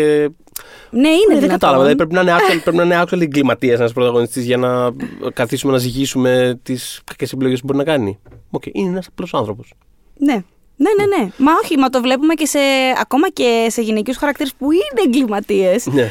Και ζητάμε γυναίκες villains, εννοείται. Ε, ακόμα και σα, με αυτό το ας πούμε μέτρο να τις, να τις συγκρίνεις, να τις μετρήσεις, πάντα, πάντα τρώνε πολύ περισσότερο hate και περισσότερη κριτική και, και όχι απλά την ανάλυση την τυπική που είναι καλό να κάνει σε όλους τους χαρακτήρες ανεξαρτήτως φίλου και background κλπ. Ε, πάντα την τρώνε, την τρώνε παραπάνω. Ε, μ, αλλά αναφυσβήτητα και το Sex and the City έκανε δουλειά πάνω σε αυτό Μμ. και το Σοπράνος ε, αντίστοιχα. Ε, Ναι, το Σοπράνο, ναι, είναι αυτό. Το- Το Σοπράνο είναι. Δηλαδή, η επιρροή του προφανώς ήταν ανυπολόγιστη, δεν είναι θέμα. Δηλαδή, υπήρξε μια ολόκληρη δεκαετία που ξέρεις, ε, συνώνυμο της ε, πρεστής ποιοτικής σειράς ήταν ε, ένα ξέρεις, κάπως αργό, ποιητικό, Ακριβώς, ονειρικό ακριβώς. δράμα με έναν ε, κεντρικό ήρωα ο οποίος ήταν ε, τουλάχιστον καθήκη, αν όχι κυριολεκτικά για, για τα σίδερα. ας για πούμε. τα σίδερα, για τα μέσα που Ναι. λέω. Ε, και πόσοι δημιουργοί επηρεάστηκαν από αυτό, αναφέρομαι όχι για τους, στου- για τους προφανείς, που δηλαδή τα, τα έργα τους ήταν παρόμοια με το Σοπράνος, ε, με τρόπο έτσι πολύ εμφανή, αλλά ακόμα και σειρές που δεν είναι με την πρώτη ματιά δεν λες «Α, ναι, σωστά, το Σοπράνος», ας πούμε όπως το Lost, το Damon Lindelof, πολλές φορές έχει Μμ. αναφέρει το, το Σοπράνος ως επιρροή. Ε, οι writers του Battlestar Galactica, του Deep Space Nine, ξέρω εγώ, που είναι καθαρά, ας πούμε, πολύ sci-fi σειρές, πιο καθαρό έμους όρους, που είχαν επηρεαστεί από το Σοπράνος. Οπότε αυτό που λες είναι, είναι ανυπολόγιστη συνεισφορά και παραμένει μέχρι και σήμερα. Ε, αλλά επειδή είπες για το θάνατο, πριν ότι είναι Απ, έτσι... έτσι, ναι, ναι, ναι. ναι. Ε, ήταν αναπόσπαστο μέρος της σειράς του Σοπράνος. Ε, σ- περνάμε έτσι πολύ οργανικά στο Six Feet Under, Ναι. Που ήταν ε, το 2001 η συγκεκριμένη σειρά. Έχω αδυναμία στο Six Feet Under. Στην Ελλάδα το είδαμε αυτό και σε prime time κιόλας ως Το οικογένεια. Δεν θυμάμαι να το βλέπω Έτσι, όντως. έτσι. Γραφείο στη- Κιδιών Φίσερ. Ναι, γραφείο Κιδιών Φίσερ. ναι. Το λέγαμε. Και μάλιστα θυμάμαι το πρώτο επεισόδιο που είχα δει. εί- Είχα σοκαριστεί. Δε- απλά είχα βάλει star, ρε φίλε. Δηλαδή δεν είναι απλά οτιδήποτε είχε το star το βλέπα. Ναι. Και απλά βλέπω μια γυναίκα η οποία ε, π- τώρα ήταν. Πα- ε, Τώρα bachelor party ήταν, είχε απλά πιει. ε, Το νόημα ήταν σε ένα κάμπριο. Μπορεί να το θυμάστε αυτό το Ναι, επεισόδιο. ναι, ναι, ναι, το- Αχ, που σηκώνεται- Παναγία μου, ναι, τι ναι, μη ναι, είχε ναι, ξέρω, βρει. ξέρω, θυμάμαι ακριβώς το σκηνή. Είδες σε ένα κάπριο, έχεις σηκώσει τα χέρια Ένα πάρτι ψηλά. ήταν τύπου, δεν ξέρω, μπατσελόρετ, κάτι τέτοιο. Δηλαδή, Νομίζω τύπου με τις μπατσελο- φίλες μου το zoom απόψε. Αυτό και τρώει μία στο δρόμο το κεφάλι Την της, πινακίδα. την πινακίδα, Την πινακίδα, ναι. και το επόμενο πλάνο είναι απλά ένα κεφάλι ανοιχτό με εγκέφαλο. Και λέω αυτή τη σειρά πρέπει να τη δω και δεν πρέπει, δηλαδή ε, ένιωσα ειλικρινά να, να, να, να αναδεύομαι μέσα, δηλαδή η αναγούλα ήρθε. Ε, Δεν απλά ευνηδιάστηκα, δεν ήξερα, απλά είχα δει μια διαφήμιση σε γραφείο Κιδιών Φίσερ. Τίποτα, δηλαδή δεν περίμενα αυτό το, αυτή την εισαγωγή, γιατί πάντα έτσι ξεκινούσαν τα επεισόδια, πώς πέθανε ο άνθρωπος που θα θάβανε, ας πούμε. Ναι, ναι, ναι. Ε, Το, το Six Feet Under, α, το Six Feet Under και αν ήταν δεμένο με το θάνατο απόλυτα από την αρχή ως το τέλος Ναι, του. εντάξει, απλά. Ναι, Ναι, ναι, σίγουρα. ναι. Και απλά ε, κάτι που είχε, το οποίο είχε αναφέρει. Ήταν, απλά, απλά ήταν πιο. πιο κάπως κυριολεκτικό τέλος πάντων about it. Δηλαδή Ναι, ήταν, πιο, ναι, ήταν ναι. πιο ένα οικογενειακό δράμα που απλά Βέβαια. είχε αυτό το φόντο. Δεν ήταν τόσο. Μμ, Και να πούμε ότι ο, είχαν, όταν τους το είχε. Τέλος πάντων, εί- είχε πάει να γίνει συμφωνία με τον Alan Ball, που είναι ο δημιουργός του, του Six Feet Under. Ε, είχε κερδίσει το Oscar για το American Beauty Ναι, ναι. και θα έκανε ξανά με το HBO το, Το True True Blood. Blood. Που θα μιλήσουμε ξανά για το Και Alan Ball. αργότερα έκανε επίσης στο, στο Cinemax, δεν ήταν το Banshee, αν θυμάμαι Ναι. καλά. Που είναι, Μμμ. το Cinemax είναι ένα από τα κανάλια του. Σωστά. του είναι και αυτό του HBO Μμμ. τέλος πάντων, ε, υποκανάλι κατά κάποιο τρόπο. Οπότε γενικά έχει μια σχέση όλα αυτά τα χρόνια. Ο Alan Ball Ναι, ε, ναι, ναι. δημιουργεί. Το Banshee είναι το καλύτερο από όλα αυτά. Έχω να πω. Συνεχίζουμε. Ε, ναι, εντάξει, η αλήθεια είναι ότι εγώ έχω μια δυναμία στο Six Feet Under. Όχι, και εμένα μου αρέσει και εγώ το αγαπώ ναι, πολύ, Ναι, δεν ναι, είναι- αυτό.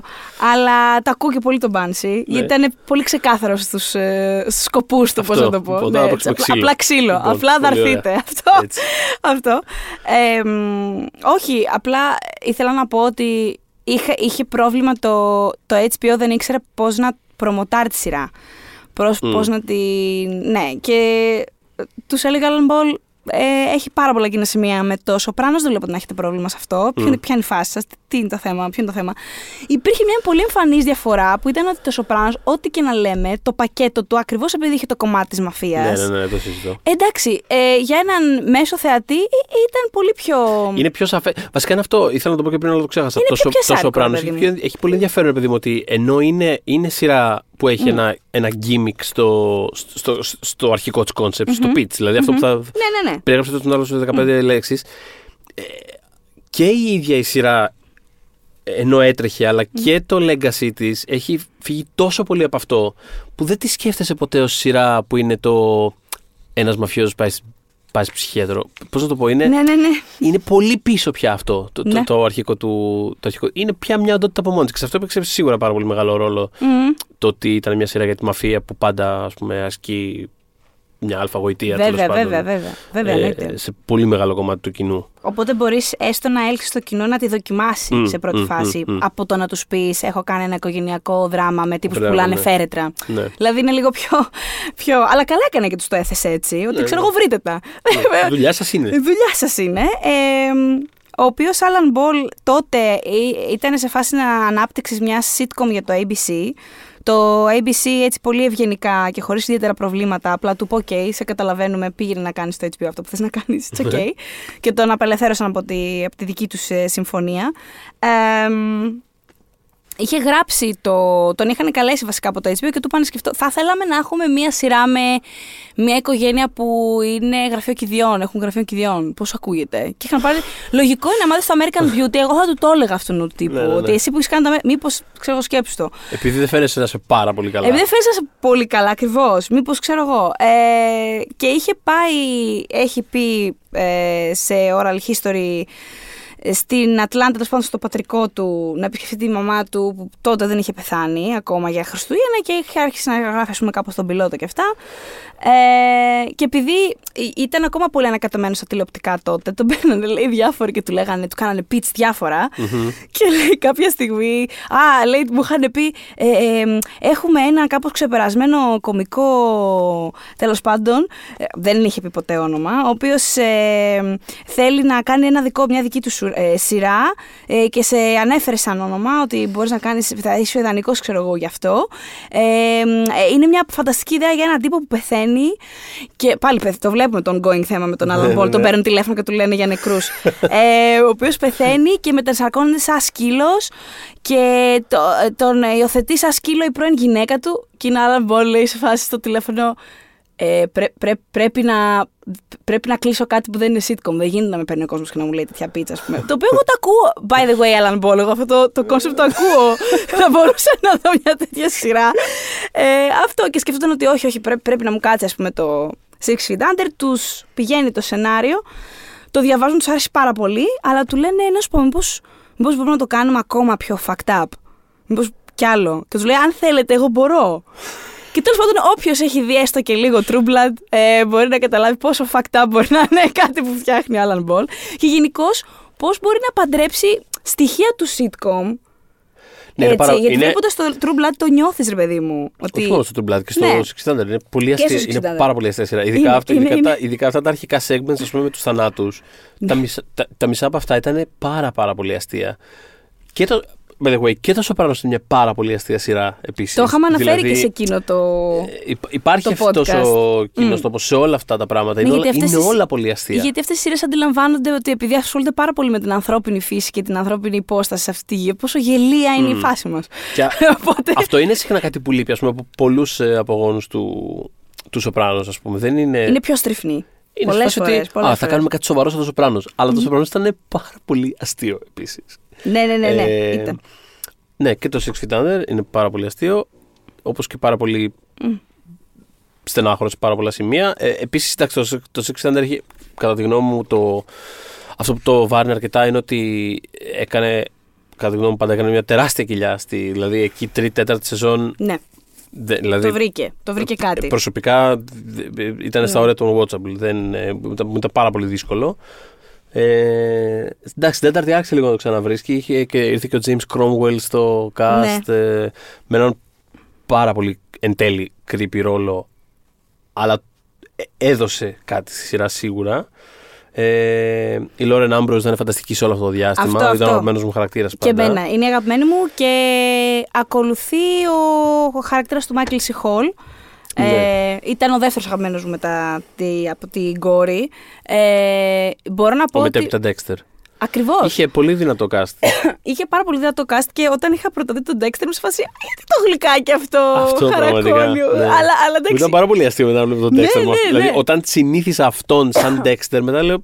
Ε, δυνατόν. Δηλαδή, Ναι, ναι, ναι. Έχεις απολύτω. Καταλαβαίνω ειλικρινά ακριβώς τι λες, γιατί και για μένα ήταν πολύ μεγάλη στροφή όταν, ξέρεις, όταν, όταν αντιλήφθηκα τι, τι κάνει τώρα. Κάνει το serial killer και τι, τι ο ηθικό serial killer που τη σκοτώνει. Τι, τι, τι Ναι, βλέπω. ναι, ναι. Τέλος πάντων.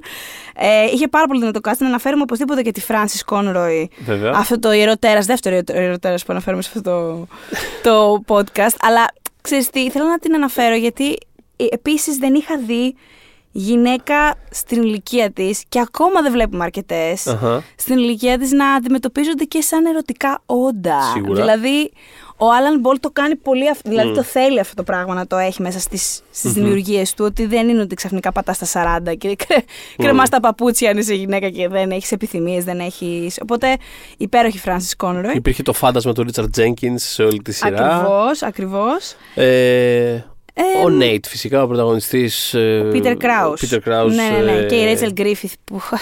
η Μπρέντα. Ε, Ναι, ας πούμε, να ένας Να χαρακτήρας. ένα, να ένας ζευγάρι γενικότερα. Ε, Ναι, ναι, μια κατάσταση. Είχαν, είχαν τα θέματα τους. Πολλά θέματα. Ε. Εντάξει, ε, εγώ κουραζόμουν πάρα πολύ με τους δυο τους. Ναι, κουραζόμουν κι εγώ πάρα πολύ, πάρα πολύ. Ενδεχομένως κιόλας. Εντάξει, δεν ξέρω. Έχω πολλά χρόνια να δω Six Feet Under. Δεν ξέρω τώρα Αχα. πώς θα τους αντιμετώπιζα, αλλά με, με ζόριζαν πάρα πολύ σαν κατάσταση. Πάρα πολύ. Ε, ε, Βρείτε τα, αλήθεια. ή Δηλαδή, βρείτε ή- τα ή ή μην μην τα βρείτε. Τελειώνεται. δηλαδή, ας ας πούμε, ναι. γίνει κάτι, κάντε Ναι, ναι, κάτι. ναι, ναι. Ε, μ, Ε, Γενικώ ο χαρακτήρας του Νέιτ ήταν. ε, τον θεωρώ πολύ δύσκολο ζώρικο χαρακτήρα σε μια σειρά Μμ. όταν υπάρχει διαρκώς σχεδόν. Και... Αλλά απ' την άλλη, νιώθω ότι θα ήταν. Εάν έλειπε από το Six Feet Under, και το λέω γιατί είναι από τους πολύ τις polarizing χαρακτήρες της σειράς, νομίζω θα είχαν πολύ η σειρα Δηλαδή θα είχε. Ήταν ένας πλοηγός που κάπως. Κάπως καταλάβαινε τη σειρά μέσα από αυτόν. Δεν ξέρω Ναι. δηλαδή αν έλειπε εντελώς πώς θα ήταν η σειρά. Ναι, όχι. Ε, Δεν θα ισχύει. ήμουν υπέρ, θεωρώ. Ναι, ισχύει. Ήταν. Γι' αυτό Ναι. και ήταν και τόσο τεράστιο σοκ το πώς ολοκληρώθηκε εν- εν τέλει. Το ότι. Ναι. Ε, βλέπουμε. Καλά. Στο τέλος. Τώρα ξέρεις.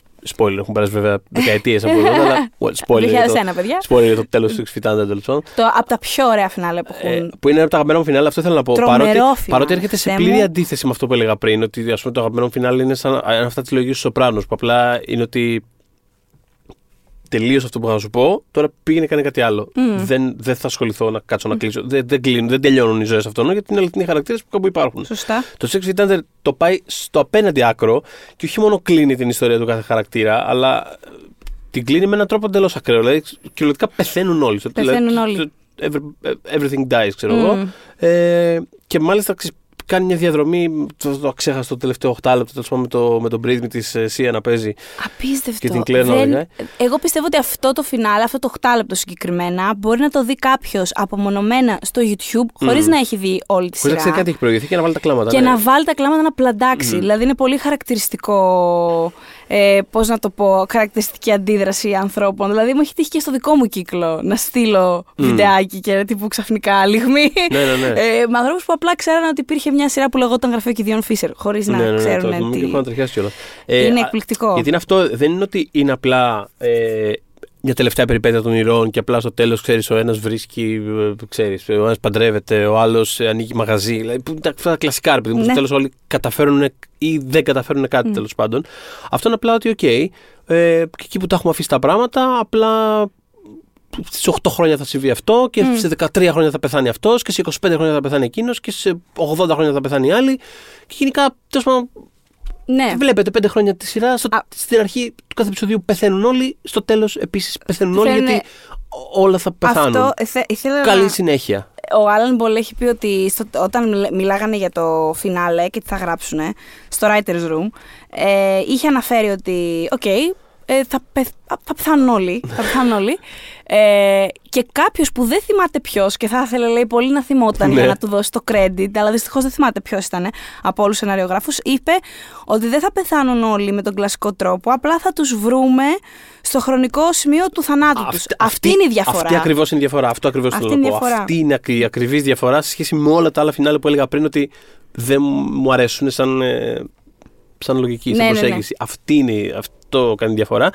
Και ακριβώς γι' αυτό ήταν και επιπλέον ας πούμε σοκ το ότι θέλοντας να ολοκληρώσει τη σειρά με τον Nate να πεθαίνει, από τη στιγμή που πεθαίνουν, Ναι. από τη στιγμή που πεθαίνουν όλοι δεν θα έχει effect. Αλλά το ότι ξαφνικά randomly τέσσερα επεισόδια πριν το φινάλε απλά τον σκότωσε ε, εντελώς από το πουθενά και χωρίς κανένα απολύτως λόγο. Πραγματικά.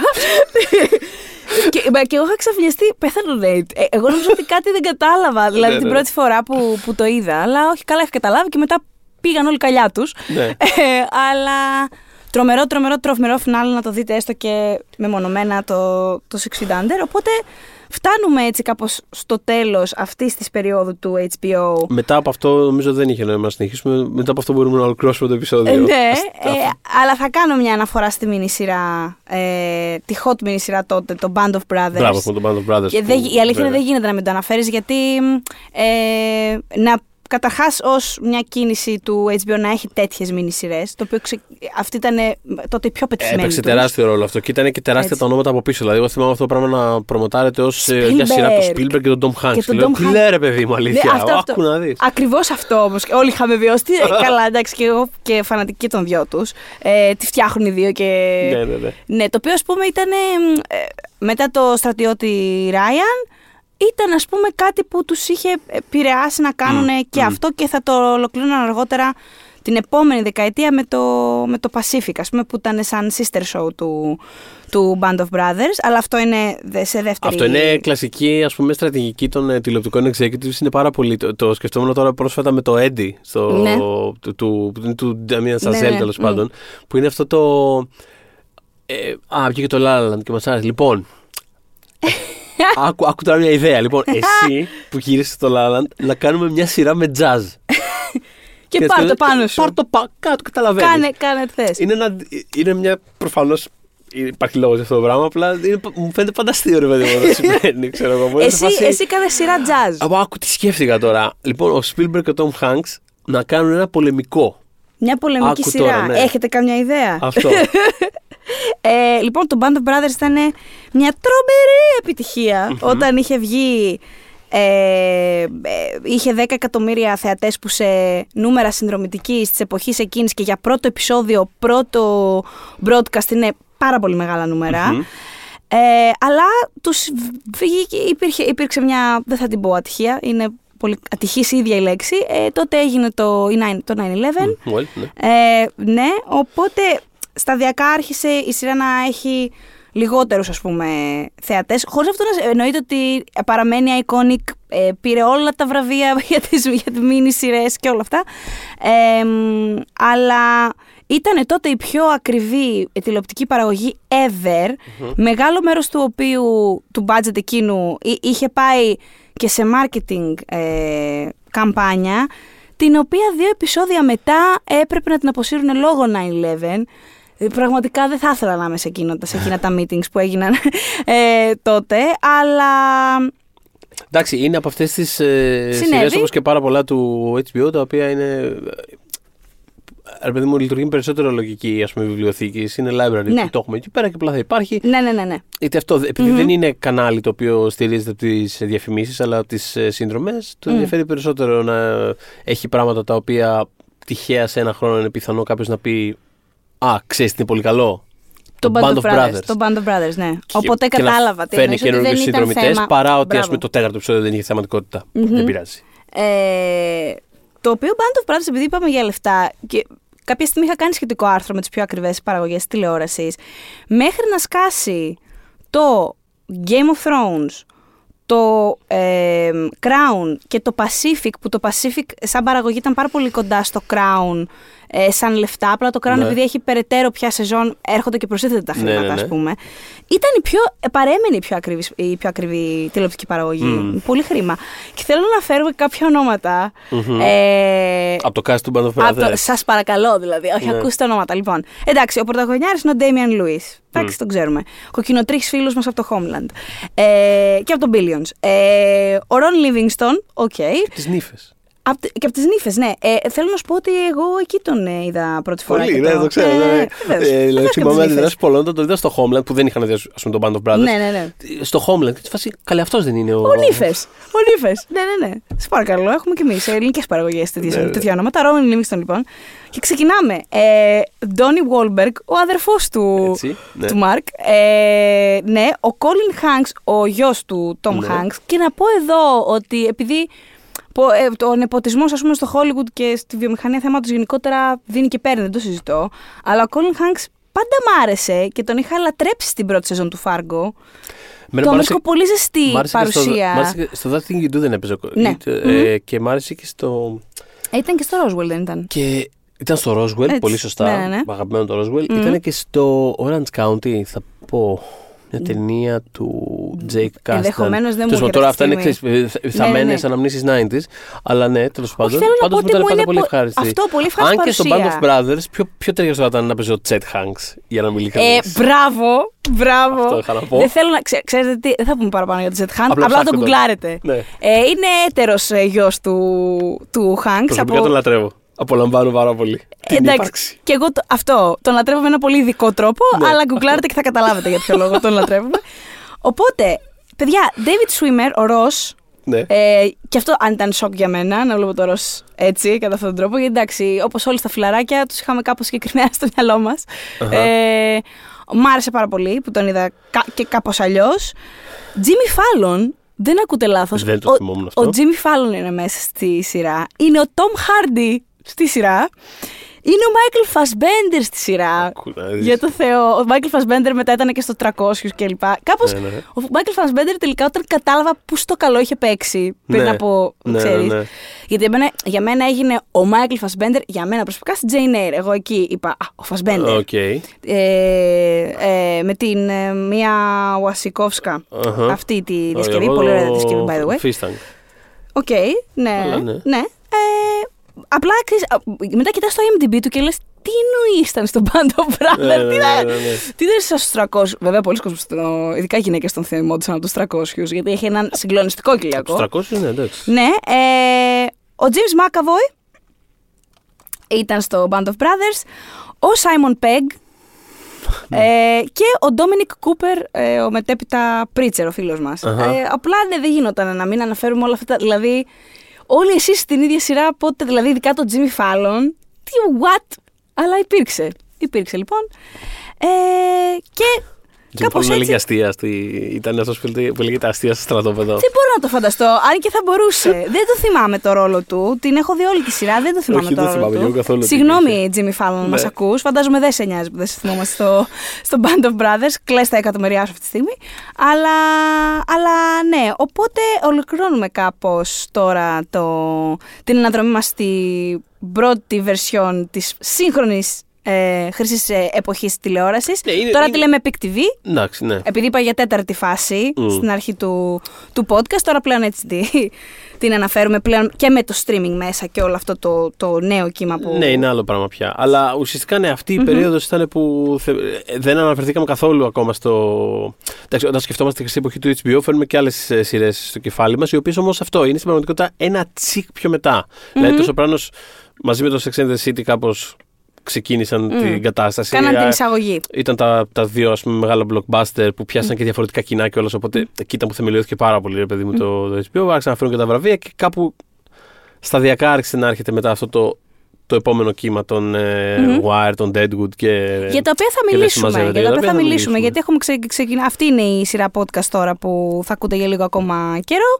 Αφιερωμένη στο, στο HBO, το Sopranos και το Sex and the City, ε, όπως και όλες οι διάσημες και νέες σειρές της HBO, ε, είναι αποκλειστικά στο Vodafone TV, το σπίτι της HBO στην Ελλάδα και όλο το περιεχόμενο της HBO είναι διαθέσιμο δωρεάν για τους συνδρομητές της Vodafone TV. Ε, τώρα δεν ξέρω τι- με τι ατάκα. Ε, ξέρω εγώ, μάλλον η πιο, η πιο, το πιο ταιριαστό θα ήταν ας πούμε, να είχα Μανόλο Μπλάνιξ εδώ και απλά να τα χτύπαγα στο μικρόφωνο. I Κλουκ, guess. κλουκ, τα- Από εκεί έμαθα να. μαν- Να σου πω κάτι. Το- το- Ναι. Τι; Το σκεφτόμουν πριν, ρε παιδί μου. Τα που έλεγες- κατούκα. Που έλεγες- όχι, Το σκεφτόμουν πριν που έλεγες για το. ε, Κάτι αναφέραμε για το, για το Sex and the City, ας πούμε, πόσο αυτός στην εποχή ήταν. Που έλεγες ότι δεν, ε, δεν συνηθιζόταν άντρε να το βλέπουν Ναι. τότε. Μμ. Ε, θυμάμαι ότι ε, βλέποντας το, επειδή από εκεί έμαθα ας πούμε, τι είναι το Manolo, το Manolo Blahnik, δεν Ναι. είχα ιδέα, ξέρω εγώ. Μμ. Ήμουν μετά τύπου πάρα πολύ περήφανος. Φάση. Ξέρω ότι είναι Μανόλο. Ξέρω το Manolo Blahnik. Πρέπει να πω. Οπότε Ε, δικαιωματικά οπότε, μάλλον. Τι, τα κατούκα, τα κατούκα. Τα κατούκα, τα κατούκα. When we making that sequel, motherfucker?